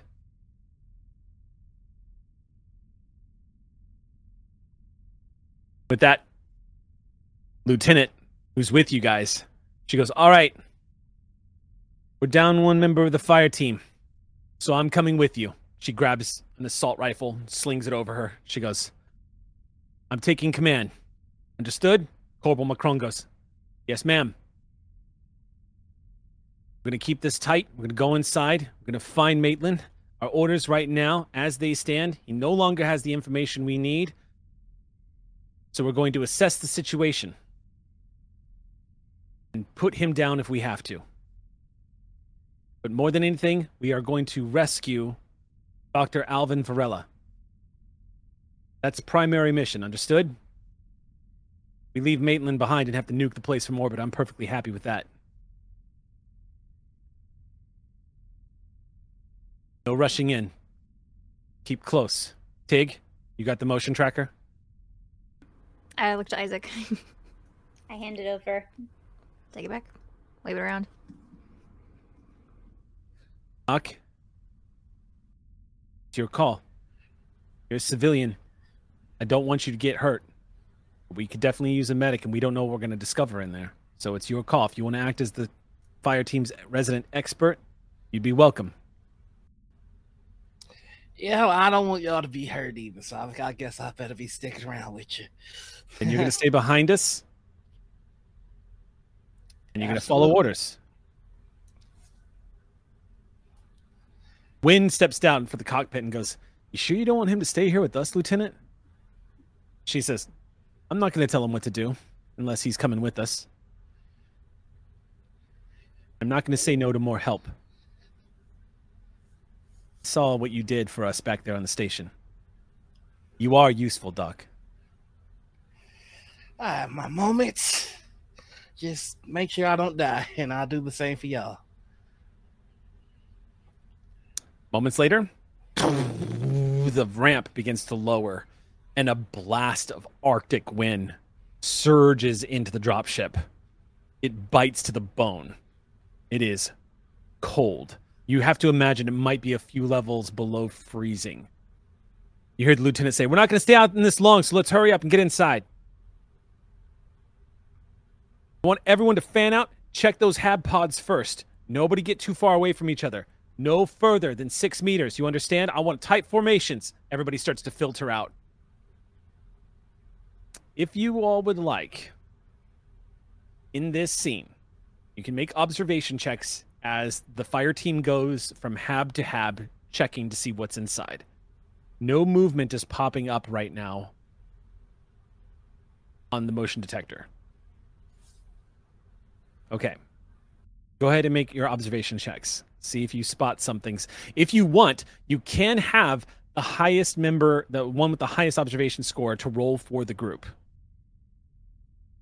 Or you can all roll individually. I leave it to you. Um, I have seven, and I've Oh, already okay. no, no, no, seven. Sorry, seven dice. That's immense. That's enormous. That's a That's a huge big dice. pool. pool. oh, Yeah. okay. Oh, Yeah. I have eight. I already rolled. I'm sorry. I also already rolled those Oh, two, but I have Okay. one. Excellent. That's it. Awesome. I have one success. One success. okay. Okay. If we're all, we're I will- Uh, gotta just get two more dice here. With my panic die, I have I'm rolling six dice. Uh, that's two successes. This will be my I rolled so many fours. I'm glad I didn't have any stress die. Awesome. Wait, I'm Having actually so not that bad at this point. My brain. I you're have not six doing dice. Yeah, that's not bad. I have six Why dice. am I a meme? I have six dice know. when I am I when. I have panic dice. I have I normally roll uh Uh, or no, I have seven. I, can count. I have five normally. I got three successes, and one of the sixes is on my panic die. Excellent. You have to make a panic check. What? A six on a panic die? Oh wait, you rolled a That's a six on a panic die. That's a Oh, success. then that's just a Oh, okay. success. Yeah, you don't have Oh, to okay. announce it unless it's a one. Okay, I, I Everybody gets forgot, pressed I on panic forgot dice. which You're one it was. Only a one oh, is bad. yeah, I thought you were announcing that you had. Okay, sorry. okay, No, you're fine. bad. No, that's my bad. I forgot. Only one is Okay. bad on panic. But I got two successes. Okay, you guys, there's no point in stunting this. What you guys do is when you go from hab to hab, it's very much like Hadley's Hope. Y'all are moving from hab to hab, and all you see are empty habitation pods where people lived. You see the out, the exterior area filled with like things like shoes, snacks that have been eaten, garbage that has yet to be taken out, a few computer consoles, pictures of family up on the walls. Um, some computers are still on and partially functioning. The place still has power, apparently. Moving from each pod to each pod shows that this place was fully lived in, and it looks just like Hadley's Hope. It looks like people just stopped what they were doing and left. Whatever they were in the middle of, it just looks like they're gone. And as you move one by one to each one, it repeats over and over. What it apparently you guys are able to suss together with as many successes as you all got is the facility was not built to actually support the number of staff that ended up working here. The hab pods were built on the outside. Um, what you glean from the scientists who were working outside, they cleverly nicknamed themselves the sickles, short for icicles, because they were the ones that had to freeze to death outside.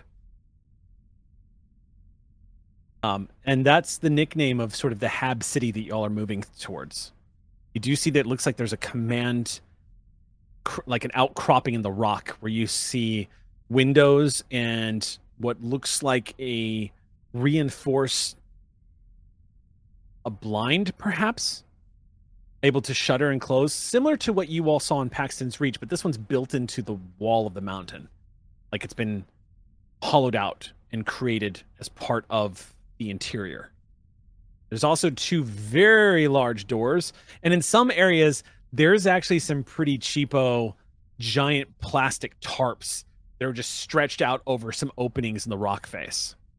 Lots of places to enter from. Doesn't look like this place is necessarily has any kind of security. It looks like an excavation site.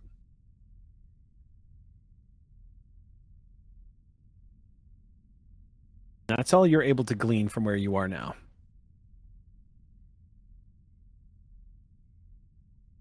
So unless you all want to do anything, the lieutenant's going to continue moving into the facility. Are, are there? Any, oh, I'm sorry, just a real quick question. Are there any signs of like a firefight or any sort of violence? You rolled how many successes? Three. Uh, no signs of a firefight out here, no. Okay. But you do see that there is a shuttle that does not belong to either one of you. You know that Maitland left on one. It is parked here on shuttle pad one. Um, All right. the lieutenant is going to order that to be cleared first before anybody moves into the facility. So as you all move up to the shuttle pod, it is closed. The lieutenant orders it to be breached immediately. Fire team stands back and starts pointing their guns inside. And Martha, would you like to do us the honors? Oh, good thing we have a doors expert asking. Yeah. Sure.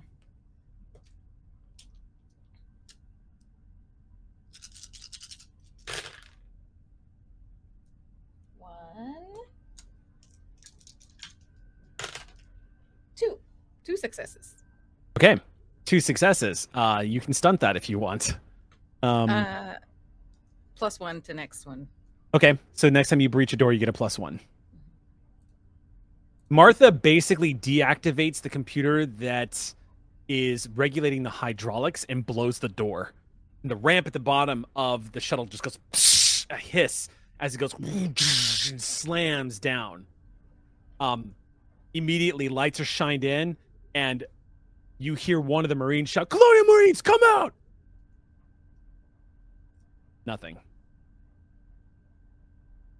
Pig, got any movement?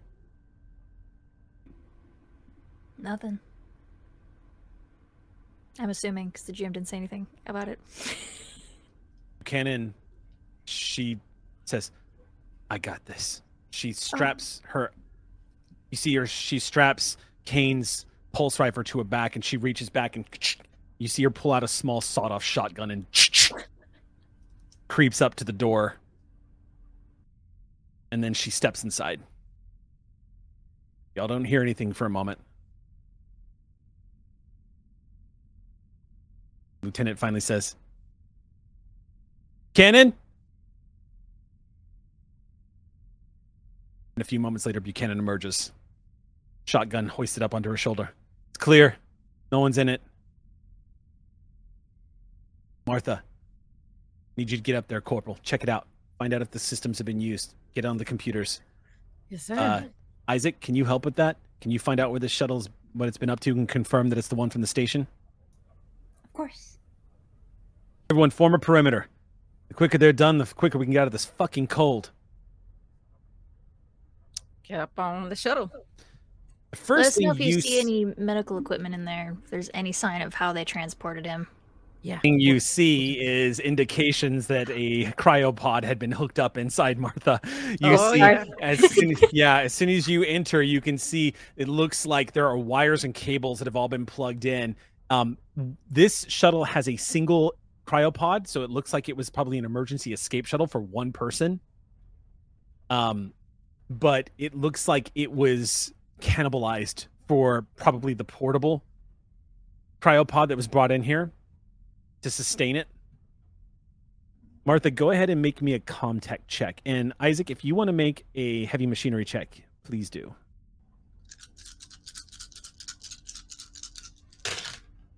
One.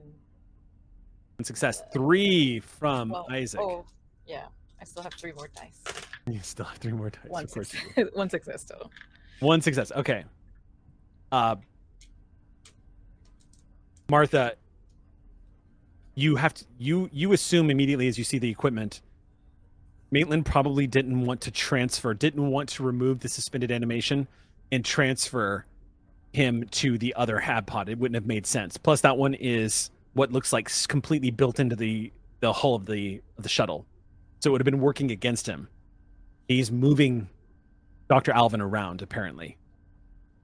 That hab, you're not that's going to require some heavy repairs to ever work again because it looks like he jury rigged it to to support the one that he had brought in.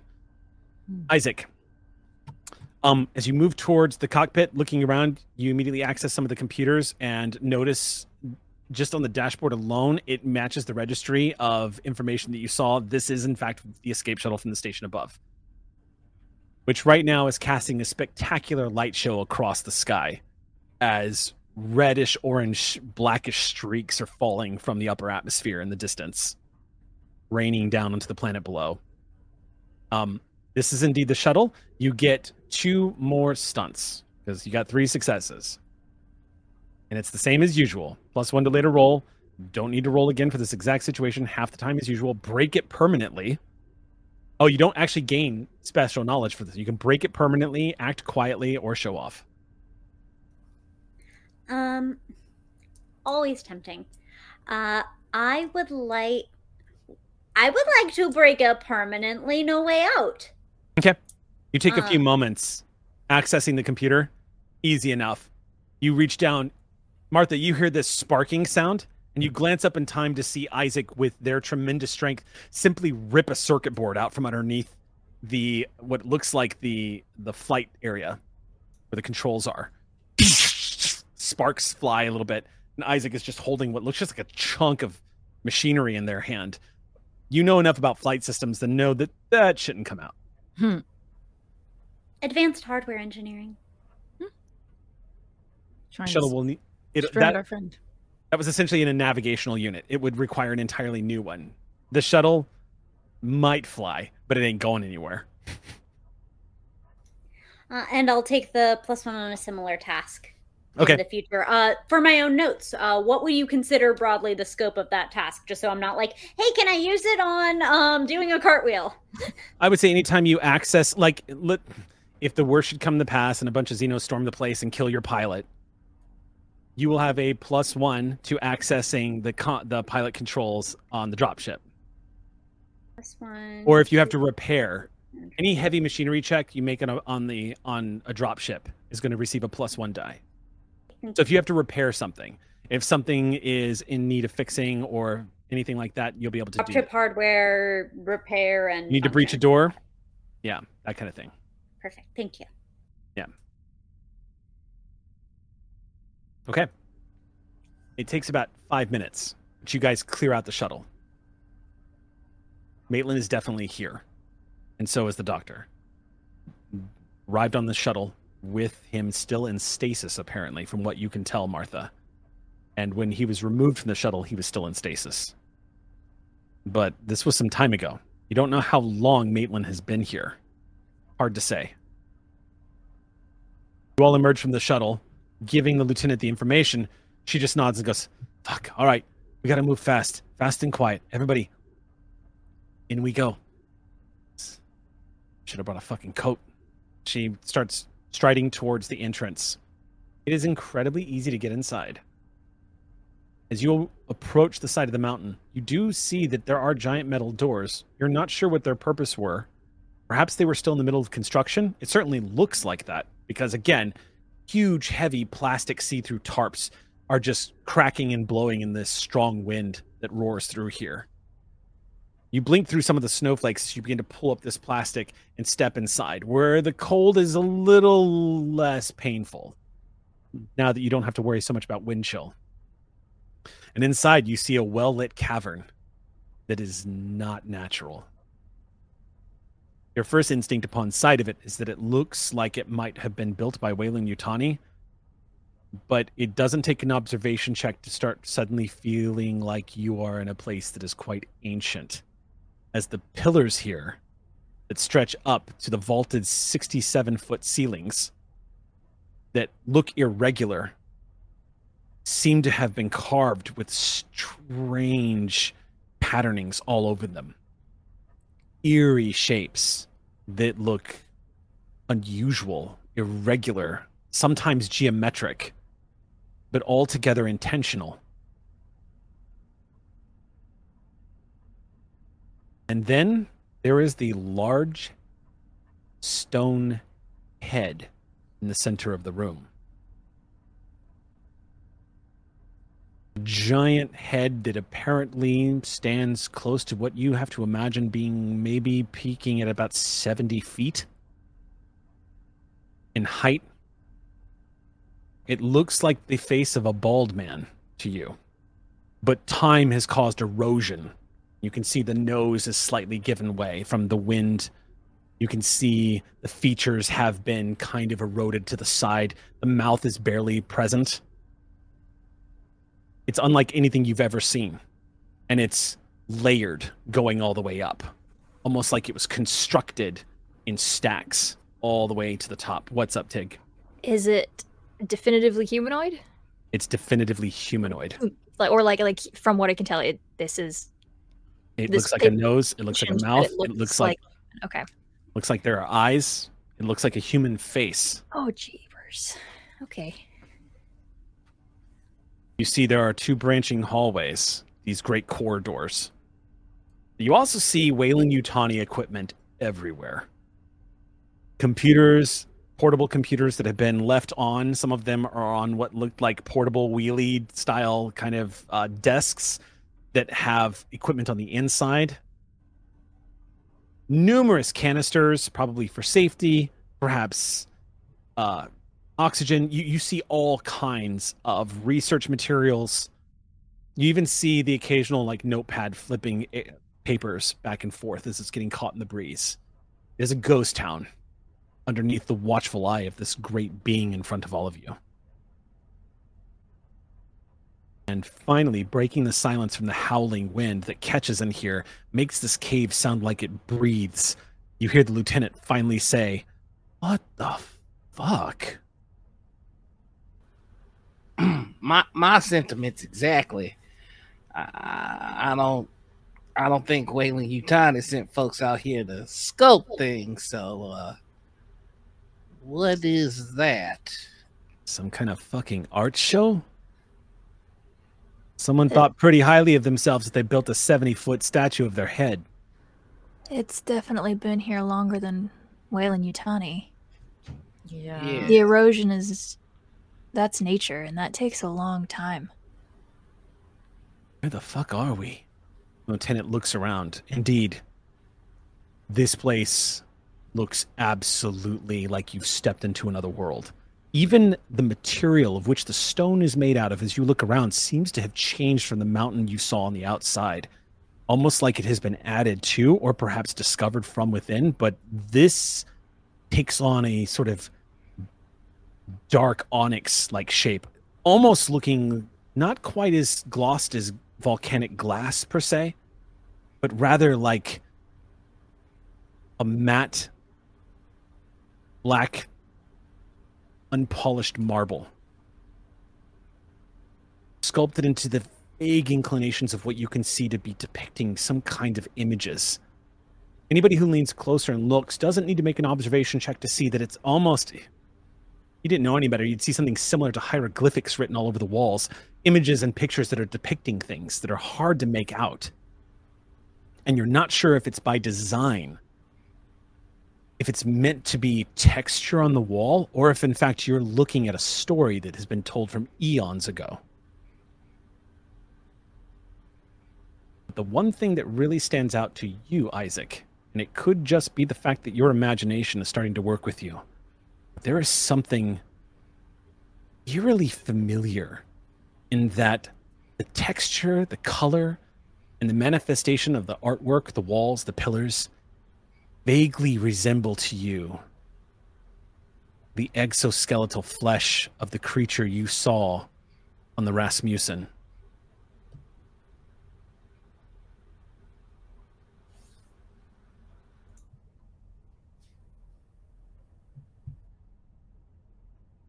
Wonder if they made this in the xenomorph image or the other way around.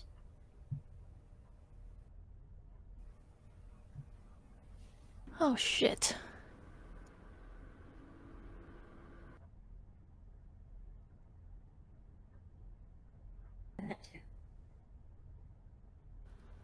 I mean, um, I, I don't I don't mean to make light of the situation, but I just hieroglyphics on the wall. That's that's one for black folks. I'm sorry, I was just trying to. I hadn't uh, moved here. All right. Um, what the hell is going on? Uh, the lieutenant steps forward and says, Hey, you're not the only one that painted pictures on the sides of walls. You know, you're not wrong. You're not wrong.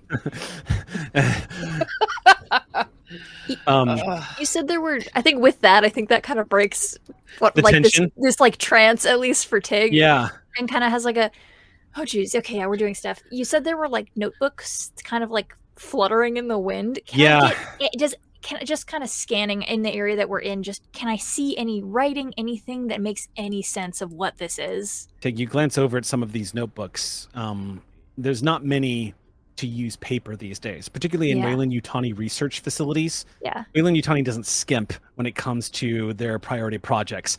Only truckers and and like only truckers and nonprofit people like yourself who work as subordinates and subsidiaries of Weyland-Yutani use paper. tig immediately remembers a a book with notes in the margins and thinks that perhaps that they might be using paper for the same reason. They want to keep whatever they've got going on here here only. But because I don't I don't think Tig thinks this is that old. They've got this tech, and then they're also using paper. I think I think her immediate thought is that this is they want to be unhackable. But yeah, she just skims and see what she can what what comes up if anything makes sense. Martha, make me an observation check Okay. while this is happening. Tig, as you move over to the paper, you glance down just over your shoulder, making sure to keep the two tunnels that flank this giant head in front of you still in your peripheral. So if anything moves, it can be on the receiving end of that pulse rifle. yeah, um, yeah. You glance down at the paper and you can see scribblings on it, but immediately you can tell, Tig, the wind has probably blown in here, maybe at night, Mm. but snowflakes, perhaps, or the moisture, Yeah. all of the writing has been completely destroyed on this stuff. It looks like moisture is soaked right through all of the pages. It probably wasn't meant to be left out like this, Yeah, prob- probably not. which tells you another piece of information. yeah. What'd you get, Martha? One success. One success is all you needed. Martha, while everyone's gazing at the remarkable architecture and all of the alienness of the place, you have the sense to just scan the ground. And you pause, and then you look back over your shoulder, taking note of the fact that your fire team has not moved in front of you.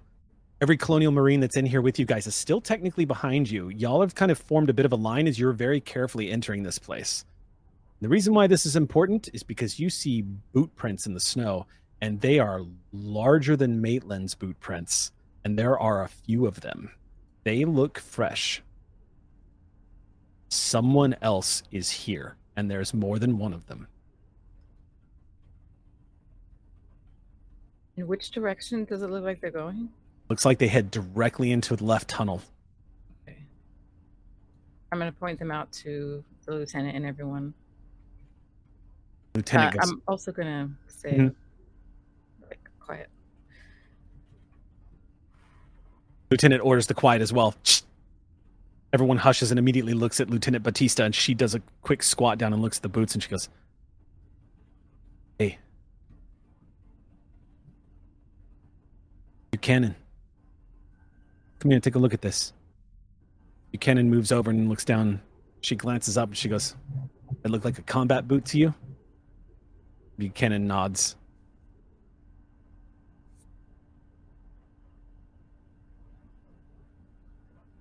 Right. We're not alone here. Nobody else is operating in this area. So right now, we're going to assume anybody we come across is not colonial marines. Here in the back, Macron pipe up and say, "Ma'am, is it possible we got proggies?" She goes, "No way of knowing. But if there are proggies here, you do not fire unless fired upon. Do you understand? We don't need an incident." We are now frontier war is over. That goes for everyone. She looks directly at Tig, and then she looks directly at Private Korea, and she says, "You see proggies, you don't shoot unless you're fired upon." If UPP Hey, that is was my here, we're- training, anyways. I don't. if the Medic, UPP is here, medic. we're not going to start an incident. I just want to make sure we're all clear on that. All right, everybody, form up. We're going in. We're going to follow these guys. Doc, the situation is starting to change. If things look hairy, I'm sending you back to the dropship. Uh, uh, of course. Um, Last chance to head back now. n- not on your life. Uh, I, I feel like you might need me more than we originally thought. I might feel a little more comfortable if somebody might spare a weapon. Uh, Not that I know how to use it, just That's worse. That's actually worse. Giving you a gun that you don't know how to fire. I I do hope you understand how that sounds worse. I, it's uh, like- a like a placebo. It would make me feel better. I Oh, no okay, all right. Well, then in that case, Tig will genuinely unload her pistol and give it to Zoc. thank You you. just hand over the pistol. Like, oh yeah, if that's why, then for sure. But I'm not gonna give you a loaded gun that you Well, don't know I- how to use. I wouldn't fire a loaded gun. I just want to feel like I could point something. Yeah, still, still dangerous when it's loaded. Okay, here you go, but feel better with that. Thank you. The lieutenant gets on the comms and says, Win, I'm going to need you to be off station. Copy that, Lieutenant. Where do you want me to head? Stay close, but don't be visible if you don't have to be. Last thing we need is our ride out of here getting blown up by some UPP who don't want us to be here. Copy that. Heading to station. You Um, can hear in the distance the dropship powering up. I would like to if if there's if you'd like me to make a roll for it, What's I up? will, but I would like to the the ammunition I just unloaded from the pistol I gave to Doc, I would like to then slip into his pocket. Okay, so you put the clip of the of the you want. Oh, do you want to? You don't have to roll for that. Okay. Yeah, I Yeah, just you want can. You can. You can. You basically pickpocket like sl- fast sleight of hands, kind of the, dropping the clip into his into his doctor's coat. Yeah. Okay. Easy. like It's I don't want him coat. Easy. Yeah, I don't want him to swing it around like a loaded gun and get freaked out and like hurt like that's not but like if there is like an emergency, I do actually want him to If something's running straight towards him, you don't want him to pull the trigger and nothing happens. Because that could be a split second decision. It's fine, Tig. You can totally do that. Yes. Yeah, okay. Yeah, I want You him just- to have it, but he doesn't yeah. Does he need to not know about this? Are you trying to do this so it's kind of He'll not he will find it on his own time. I, I just don't I want to will willingly fail for the at a sake of dramatic drama. moment? Yeah, you will you will find it, just not I'm not making a big deal of it right now. Okay. Also because I don't think I'm supposed to be giving a civilian my military grade weapon. Can do I see this? If you want to. Yeah, sure. I would like to. I won't say anything. I just yeah. Yeah. Okay. Yeah, cool. cool, Yeah. Cool. It kind of crosses your mind too, Martha, but you see Tig slips a clip to that Magnum rifle or the Magnum uh, pistol that Tig has got. Just slides one of the clips into the Doc's coat, and Doc's with that, you guys holding it like this. you guys start moving down into the uh, into the canyon. Lieutenant Batista gets on the horn with Captain Levine. Reports back that there may be possible UPP activity on the ground, but nothing is confirmed. Captain Levine reports back. You can all hear the captain say, "Could also be a Weyland-Yutani strike team.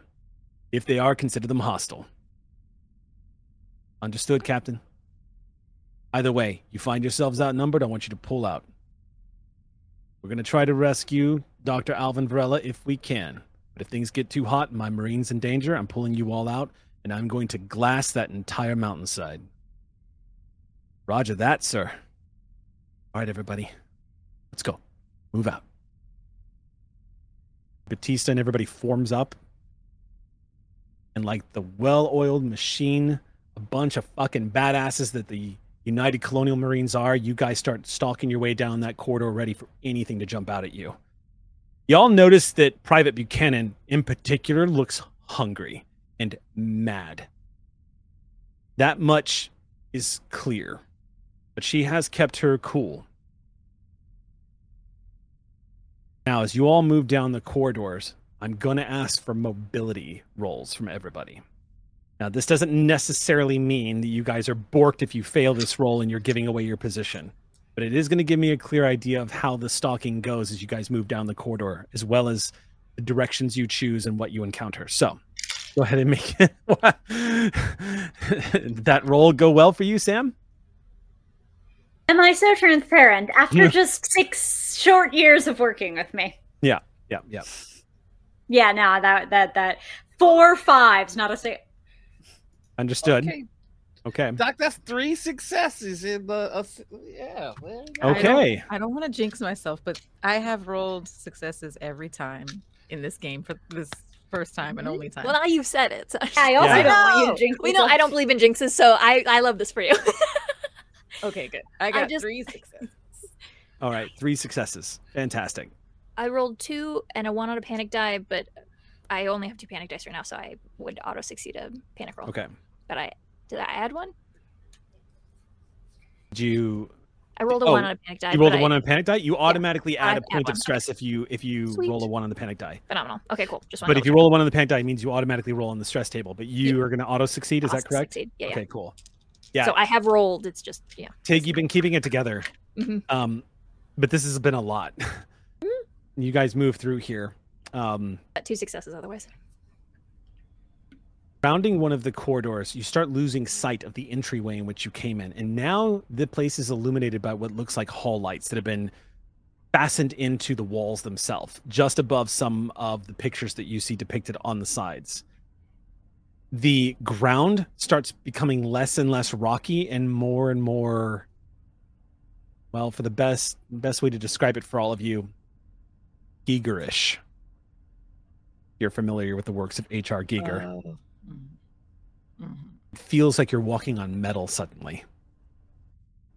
And as you begin to stride into this room, there are weird ribboned, almost like intestine looking like tubes that are lining the hallway at the base and then above.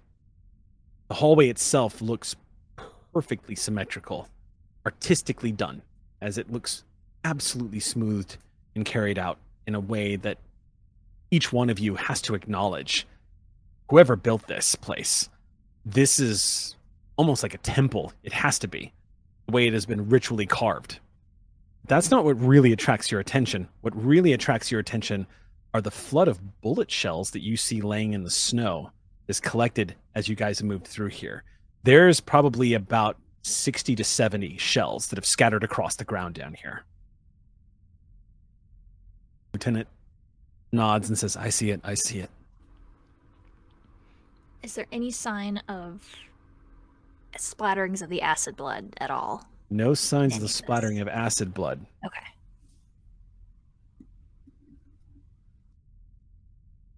Lieutenant continues to move forward. She squats down and picks up one of the shells, looks at it, and I'm going to have her roll.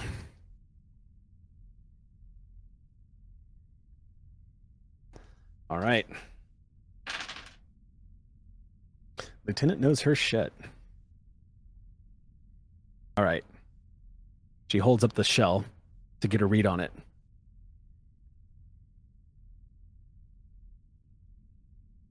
You hear her sigh. She confirms it. This is from an AK 40 47.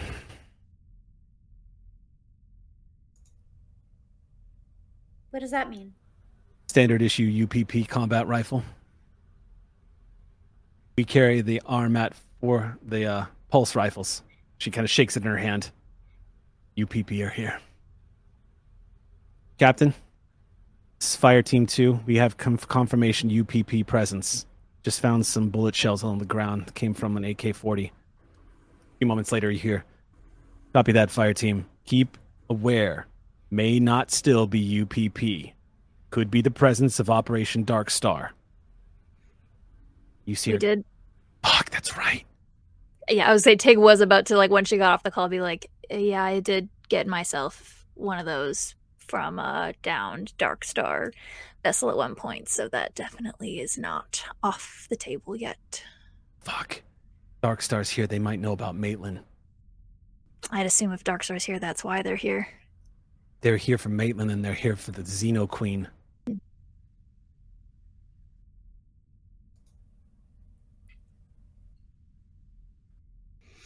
Did they win? I don't see any blood. Just a lot of gunfire. I don't know what they were shooting at, but they shot a lot. Maybe we'll see what they hit up ahead. Maybe it got away. Could I try to see? Because you said there's been a lot of like wind through. There's enough wind through here to like ruffle pages. Mm-hmm. In With this corridor, blueprints- not so much. Okay, but like with the boot prints we saw earlier, with the amount of wind that was blowing, does this seem like this was like eminently these boots were like just ahead of us, or like they've had enough time to blow over a little bit? With the observation check that was made, all you can tell Okay. is that it was recent. Cool. Okay. Cool. Yeah. Growing up in the snow, being like, how can I? see- can Yeah. I read the snow? Mhm. Yeah. I just got one quick. Is there Yeah. uh from the data that I collected in the med bay with Mhm. the individuals that were transformed by the serum? Would I see any sign that that might have been what they were shooting at? There's no way to tell. Okay, The only I, way you I could do it, so. yeah, you, if you get to the end of this corridor where it starts to bend around, Mhm. it's likely whatever they were shooting. If they were shooting from this location, it's likely whatever it was was probably around the bend or on the way to. You might be able to find evidence if you want to make an observation check. You can. Okay.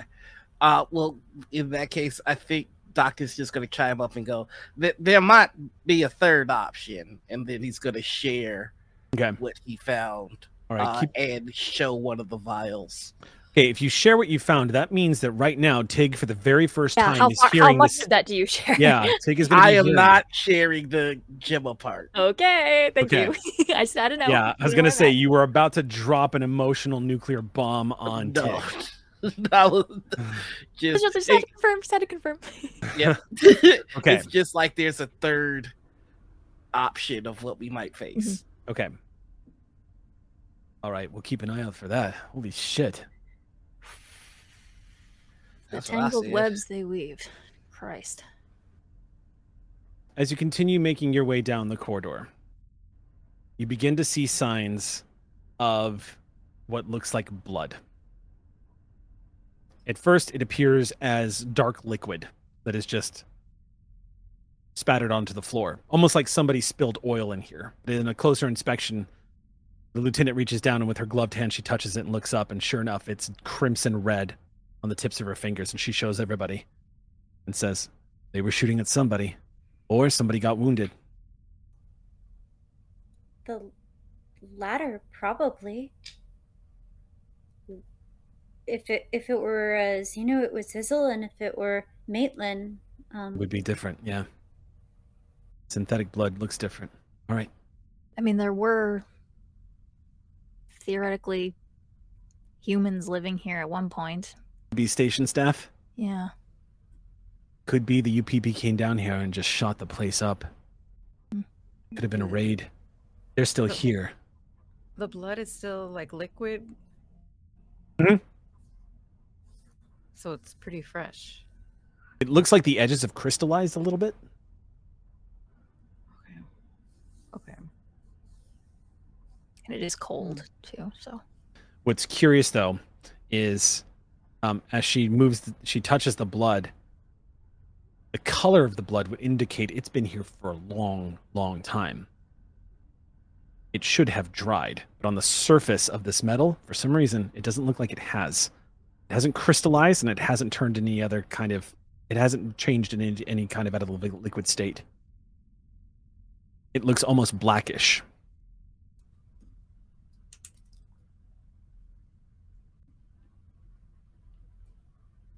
Thankfully, it's not the black fluid that you guys are dreading. It might be. I can confirm Yeah. that. Um, all right, but she stands up from the squat and continues moving forward. The advancement down the corridor is a stressful one. You guys keep your ears open for any sounds as you're moving in and out of some of these walkways. The architecture just gets more and more bizarre until finally you enter what looks like a large room that is glo- like globular. Looks like it, it expands outwards about 100 feet, perfectly symmetrically carved. There are all sorts of depictions carved ritualistically into the walls above. You've never seen anything like it. Part of most of it is incomprehensible what you're looking at. You think you see the images of beings because you spot things that look like rib cages stretched over skin, but it's hard to make out what they're attached to because the other part just sort of erodes into the wall. And there's a part of you cannot tell if that's by time or design. There's also a strange object in the center of this room. It looks like a arc, like a crescent shaped panel of some kind. Clearly, some kind of technological panel because Weyland-Yutani has all kinds of stuff hooked up to it. And there is blood spattered all over the side of one of these laptops. You see, it looks like a space here where there is a blood spatter. Every single one of you that has ever fired a gun knows what a gunshot spatter looks like. And it starts to map out what probably happened. But there is no corpse.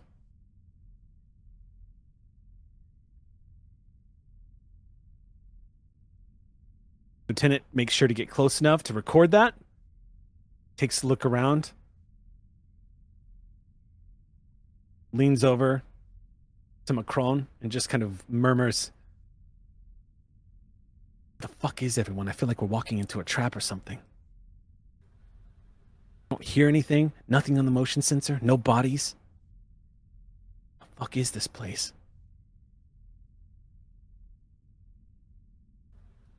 Any ideas? She looks at the rest of the fire team. Much like you, Isaac, the fire team looks around like the hell we, we... no ideas. As everyone kind of shrugs it off. the tech attached to the console, does any of mm-hmm. it still look usable? Move over to it. It doesn't have any power. But interestingly enough, it looks like the portable laptop and the stand, the mobile stand, like the ones you saw in the front, the entry area, looks like it has been jury rigged. You can see that Weyland-Yutani apparently has come up with some way to interface. Unfortunately, the laptop has three very large bullet holes in the screen and is not functioning. Oh, but if it's a laptop that's being connected to, those might be some cables that my friend Martha can interface with. So she's kind of going to be like, "Hey, uh, Martha, mm, you you can maybe look at this better than I can." And I'll kind of point out what I see and like ask about the cables if any of those look useful to her. Yeah, I walk over. What do you make of that? Creating mm. connections to tech that I don't recognize. Make a Comtech check, Martha.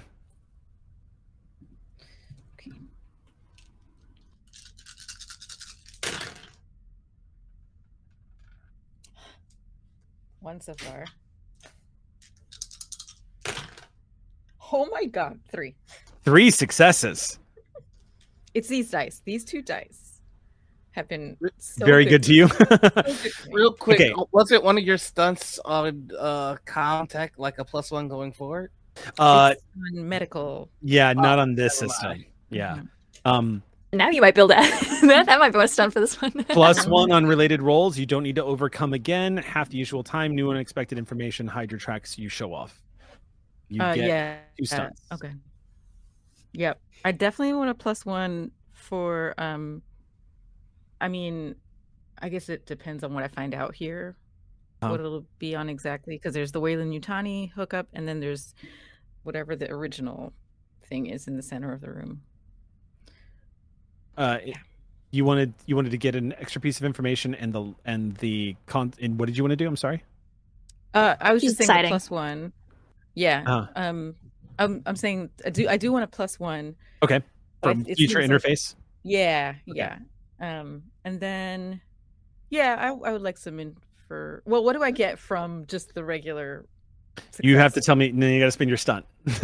you can't. You can't get Oh, information and then gauge if you want to use the stunt on more information. You have to kind of like tell me what you want Okay. that stunt. Yeah, yeah, yeah.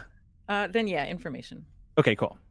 All right. So as you activate this, the first piece of information you get from the success roll is not only does your Seegson handheld hacking device interface, it takes it a few moments before it does, but what you start getting, Martha, is this interface is genius. The way it's starting to translate and run through uh, the interface codes on this device of yours, you can see the complexity and it's going to be very difficult to understand what this computer is and does.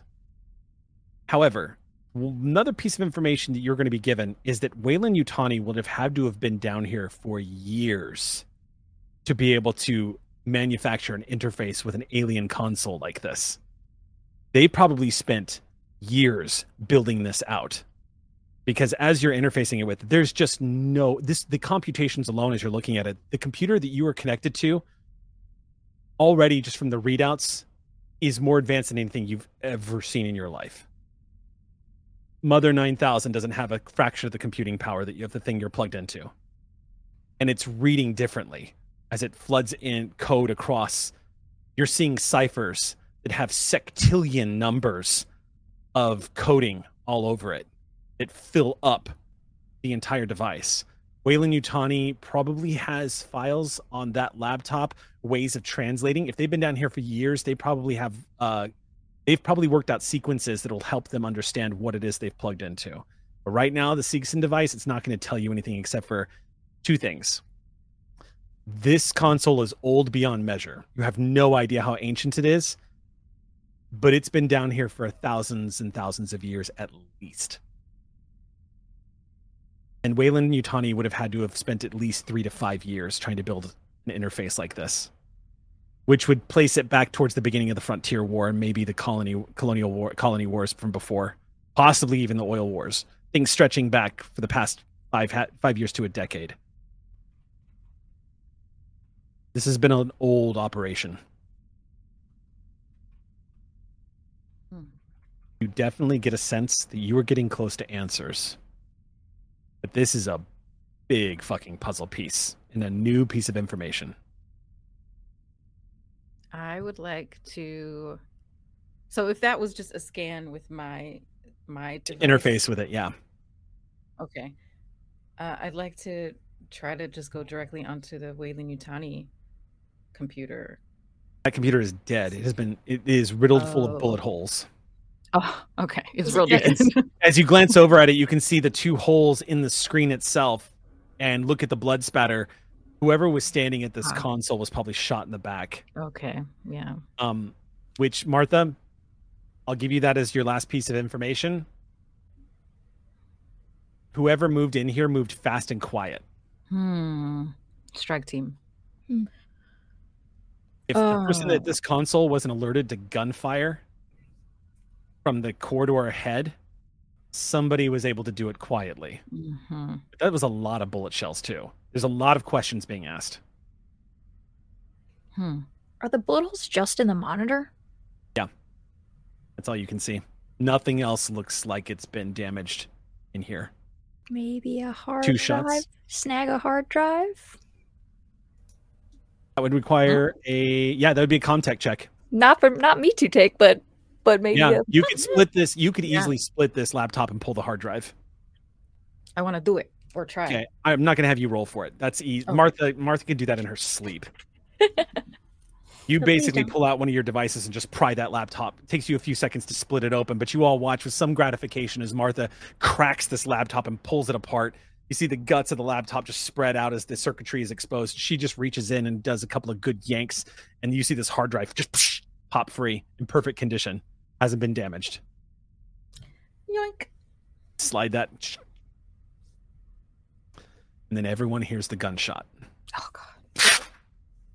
echoing down one of the corridors. And then gunfire erupts. You all hear it echoing down. Everyone glances left and right. Marines get into combat position immediately, dropping to one knee and using the console as cover. Looking around with all of the echoes, impossible to tell which direction it's coming from. And it's uh, the motion detector, as you glance down at it, um, it is able to. How many meters is that able to scan up ahead again? um It's actually pretty good, if I remember correctly. motion tracker can use once per turn. Oh, I've got to roll the power cell on that. Thing. Yeah, I have a power cell six. Yep, you're still good Uh, on power. Okay. Oh, why is that all I have written down? Is there not more? That's my armor. That's, That's my... okay. I can look it up because remember we're using our old sponsors website here. Yeah. they didn't take that back. Um, We get to have all of it. Is it the is it the three one four or three one six? I have written down. I just have written down motion tracker. I might have just been taking notes while you talked instead of actually taking a screenshot of the It thing. is probably going to be the more advanced one because it is a Colonial Marine. Marine, so I yeah. think it's going to be the three one six. Let's see. It, it just says Um, long range if it's the three one. The uh, drawback to the M3 is the size and weight. Um, Ooh. oh, it's the yeah, it's the So- uh, it's the smaller one, the weight zero, because that's the one that the Colonial Marines use. So the, It- it's yeah, it would too be from the marine pack. Yeah. Yeah. Okay. Um, three fully charged, medium range. Medium. Okay. nothing is popping up on your Okay. sensor. So whatever it is is at long range. And it's very difficult to hear which direction it's coming from. It's hard to ascertain. But it sounds like heavy machine gun fire. Like a firefight has erupted.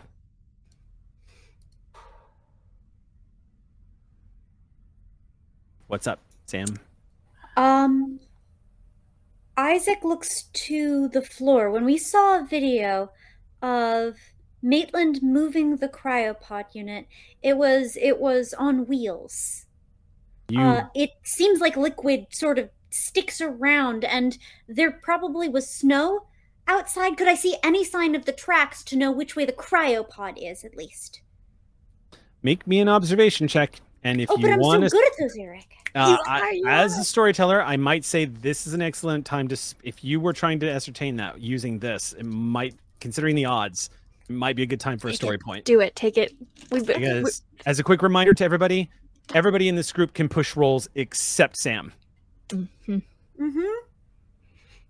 Sam is not allowed as a synthetic to push rolls. Would you like to spend a story point, Take it. Sam? Take it. Take it. Take it. I I will succumb to peer pressure. Everyone's like, do it. In which case, First time in my life. uh, Matt, Guru Matt, thank you so much for that story point and Help us find this. Streampunks. Find this pod.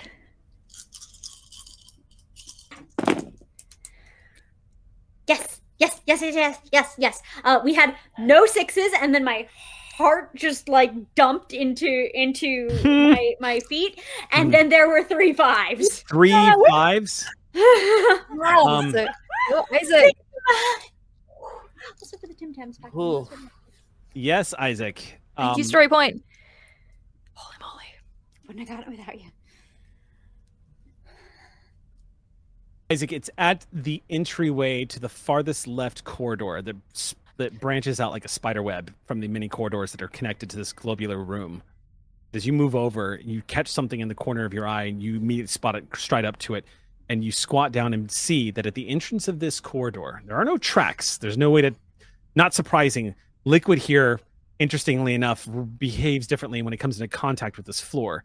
Hoping to find some trace of snow, you find nothing except for it looks like the piping perhaps attached to one of the cryopods that has been moved around quite a bit come with those metal adjustable rings that allow you to tighten it and fasten it once you plug it back in essentially a very basic simple piece of tool that allows you to fasten it to any compatible unit must have gotten caught on one of these interesting and weird sculpted uh, angled corners because it was torn free, and you can see it sitting at the base of this hallway that leads down far to the left. And because you got multiple successes, as you squat down and pick it up, your sensitive ears are easy enough to pick up the gunfire is likely coming from this corridor in the direction of this very corridor. I hold it up. I turn back to the group. This way. I'd like to go. Isaac, you've got something? Lieutenant. Tig immediately Yeah, starts moving second, towards yeah. them. They're they're they're booking. Okay. Form up. Doc, you're in the back, okay? A- absolutely. Uh, Doc is just honestly doing his best impersonation of their forming gun as he can. Private Korea said, "Stick next to me, Doc. You'll be all right." Got you. Affirmative. With the empty gun. Yeah.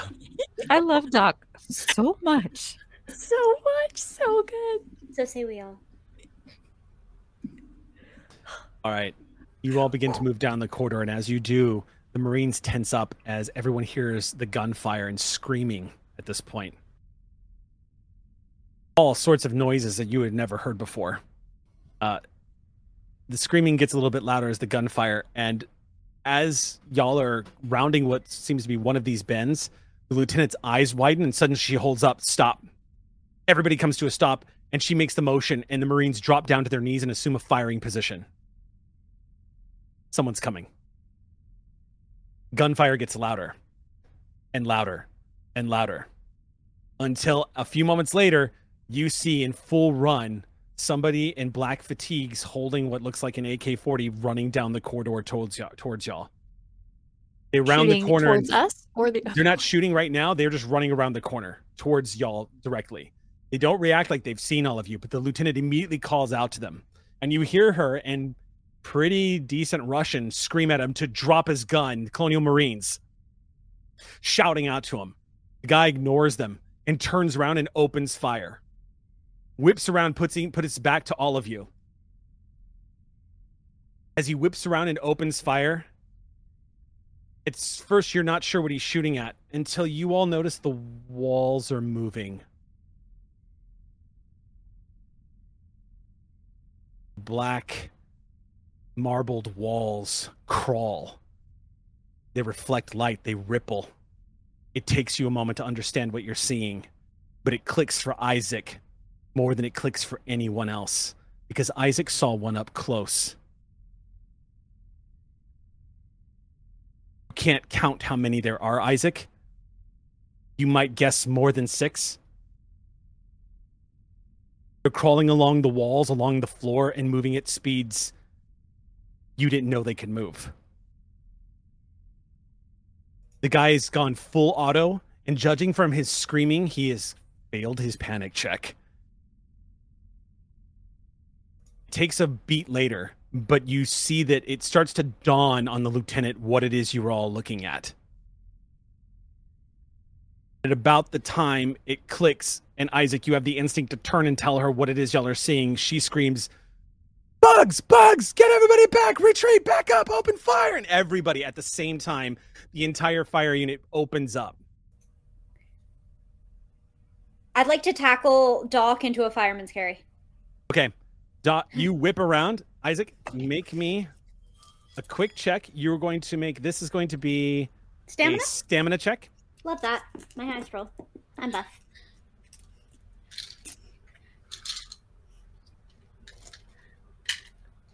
Uh, first, quick check. Uh, Noir. I guess that's technically a hands. I wanted to check. You, with you. you know, absolutely, absolutely. Listen, Okay. Doc Quick check is, for uppies. Doc, I said I wanted Isaac up. He said I'm getting them. Uh, Doc How many successes? Panicking. Yeah, it's like being hit by a football player, Doc, except for instead of getting tackled to the ground, you're lifted up and you're on someone's shoulder and you are being carried like a child. Isaac lifts you like you don't weigh a thing. The synthetic mechanic lifts you up over onto their shoulder and just runs with you. You could be a throw pillow right now, for all you know. Like Isaac's strength is stunning you as you are moving quickly. The gunfire is causing ringing in your ears as it echoes down the hallway as the Marines are ordering a full retreat. For those of you who are retreating and opening fire, I'm going to ask for two things. First of all, you see that unfortunately, as the Colonial Marines open fire, they go full auto and they do not discriminate at what they're shooting at. The poor individual who was shooting backwards is caught in that cross in, the, in that fire. I was gonna ask. Yeah. Yeah. The Marines just open up as everyone is going to gain a point of stress. I I think my first thing is I'm gonna look to see what Martha's doing. And if Martha is Oh. grabbing her weapon, I am grabbing your elbow and pulling you. We're le- we're not trying to fire right now. We are running. Fi- I uh, actually- fire and retreat is what you've been ordered Yeah. to do. You've no, been no, ordered. no, no. you've ordered I am grabbing fire. Martha. We are just retreating. okay. Uh, So well, I want to I want to be perfectly clear about this. Mhm, The lieutenant ordered a cover retreat with mhm. fire and retreating backwards. Are you disobeying the lieutenant's order? I'm willing to. I'm here against my will.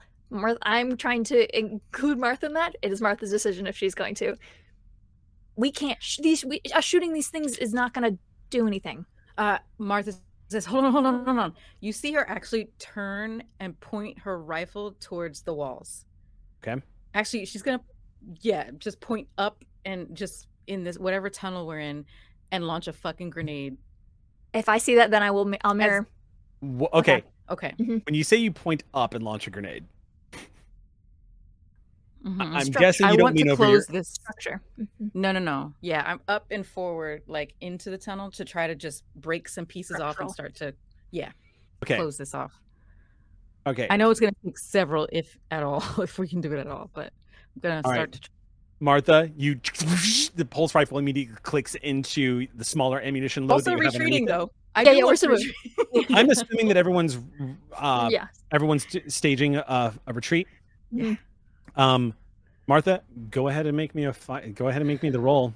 Okay. This is Ranged. yep. This is going to be a ranged combat roll. Okay. One, two, I'm three. I'm kitted with uh marine stuff, so I think right away she can play. She's like Martha, no, and then she sees what you're doing and is like, shit, okay. I'm and gonna, as I'm that's gonna happening, Tig, Mhm. Buchanan standing next to you screams at you, "Fire your weapon, Marine!" As she is backing up, she shouts at you. I have nothing to say to that. Not a marine. Um, yeah, no, I'm gonna match Martha. What does that mean? Wait, remind me. Is Grenade launcher. like you're gonna do this? Oh, you're going to grenade as well? yeah, I'm gonna I'm gonna follow Oh. Martha's. I'm gonna follow Martha. Okay. Remind me. Does come the the stress die add one to our roll, or it's Yes, like you add stress die to your roll. They're additional dice that add into your pool. So every point of stress that you have, you add that die, seven? which is why stress can be And then both good and very Okay. bad. I was gonna ask if I should do a story point. Up to you. I think you should. Yeah. Do Yeah. y'all are you? We're in a room full of Xenos. Yeah. Use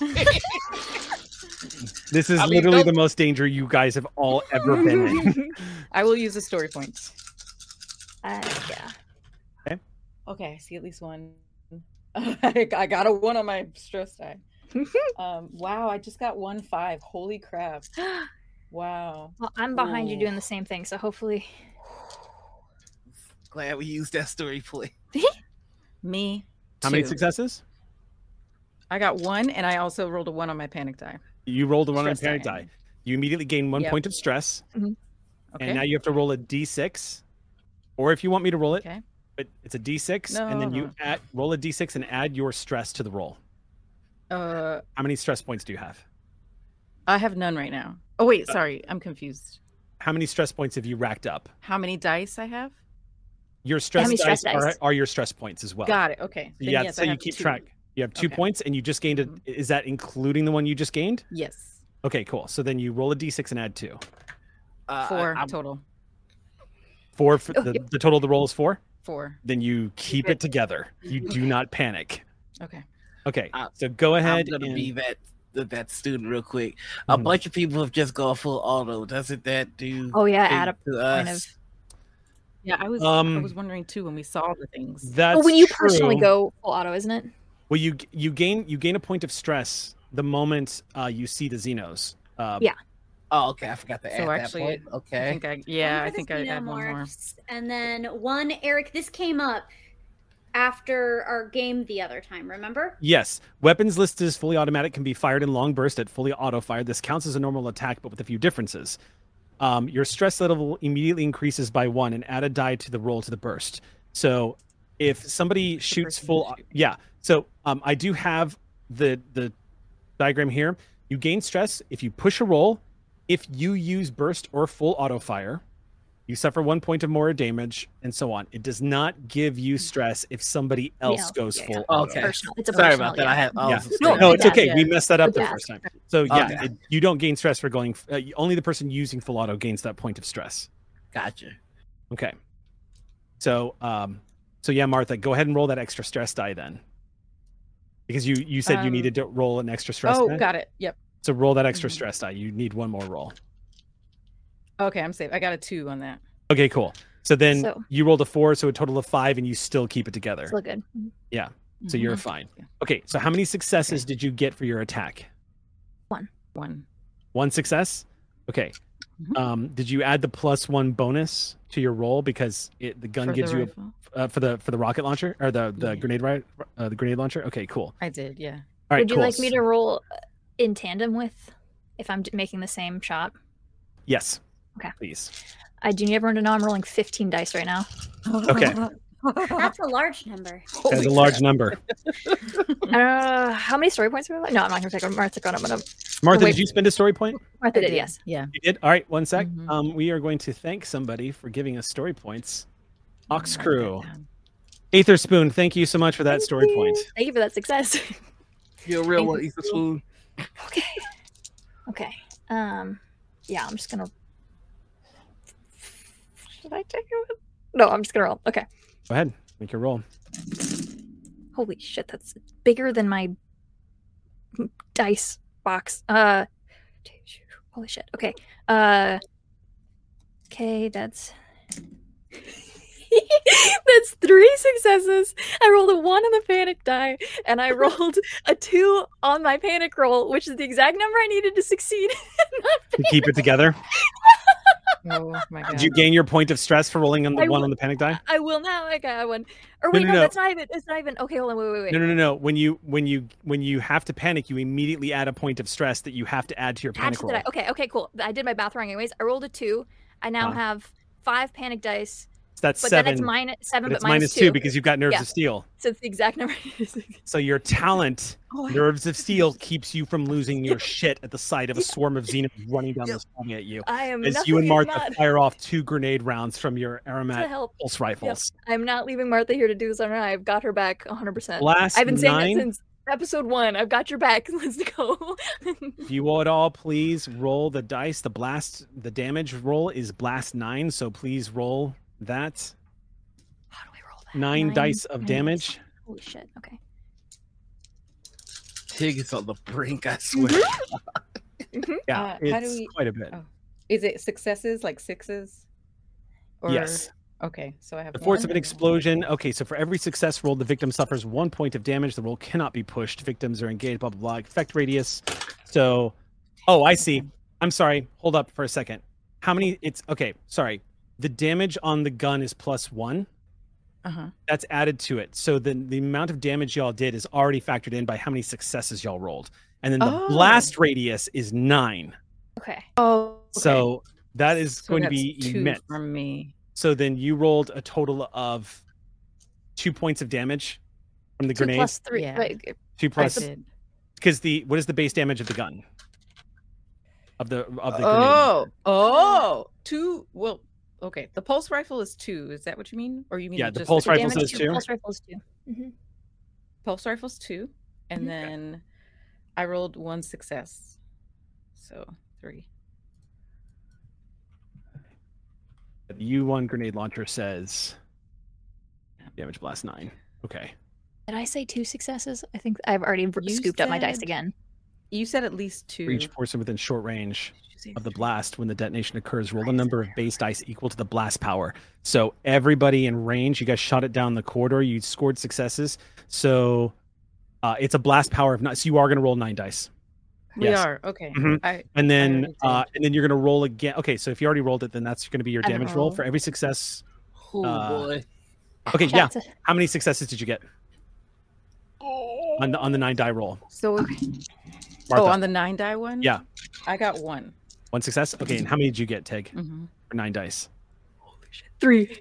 Three successes total. Chat also said that I had three on my first success roll too, so three and then Okay, three. cool. Oh, again. thank you. Okay. Thank So you, I'm gonna roll Yeah. damage. I'm gonna roll armor for the Xenos, but keep in mind Xenos are, get their armor halved versus fire, which is we the just, We just wanted them to stay on the other side of a wall of debris. We're trying to get the Okay. walls to fall. if it crushes them, that's cool too. Here's what Oh, I- happens, yeah, that's true. Martha. You and Tig, Tig, you see what Martha is planning. As the gunfire is erupting around you, you see Martha load in a grenade shot.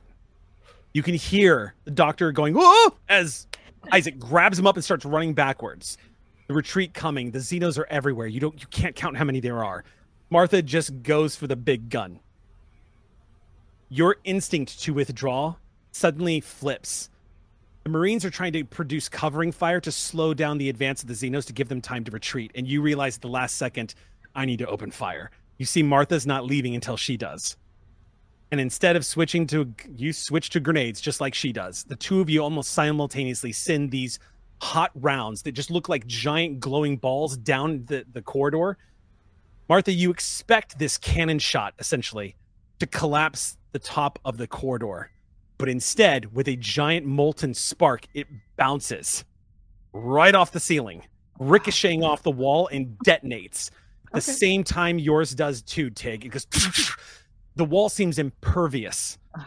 It is unaffected by the explosion of the grenade. However, as the two grenades detonate within relative uh, closeness of the Xenos, you see an explosion of acidic blood as a roar of fire fills the corridor and starts rolling down towards all of you. okay. The UPP guy is blown apart in front of you as you see the fire swell over him and is rushing down the hallway directly towards all of you. A column of flame. That's where we're going to stop. Oh my goodness.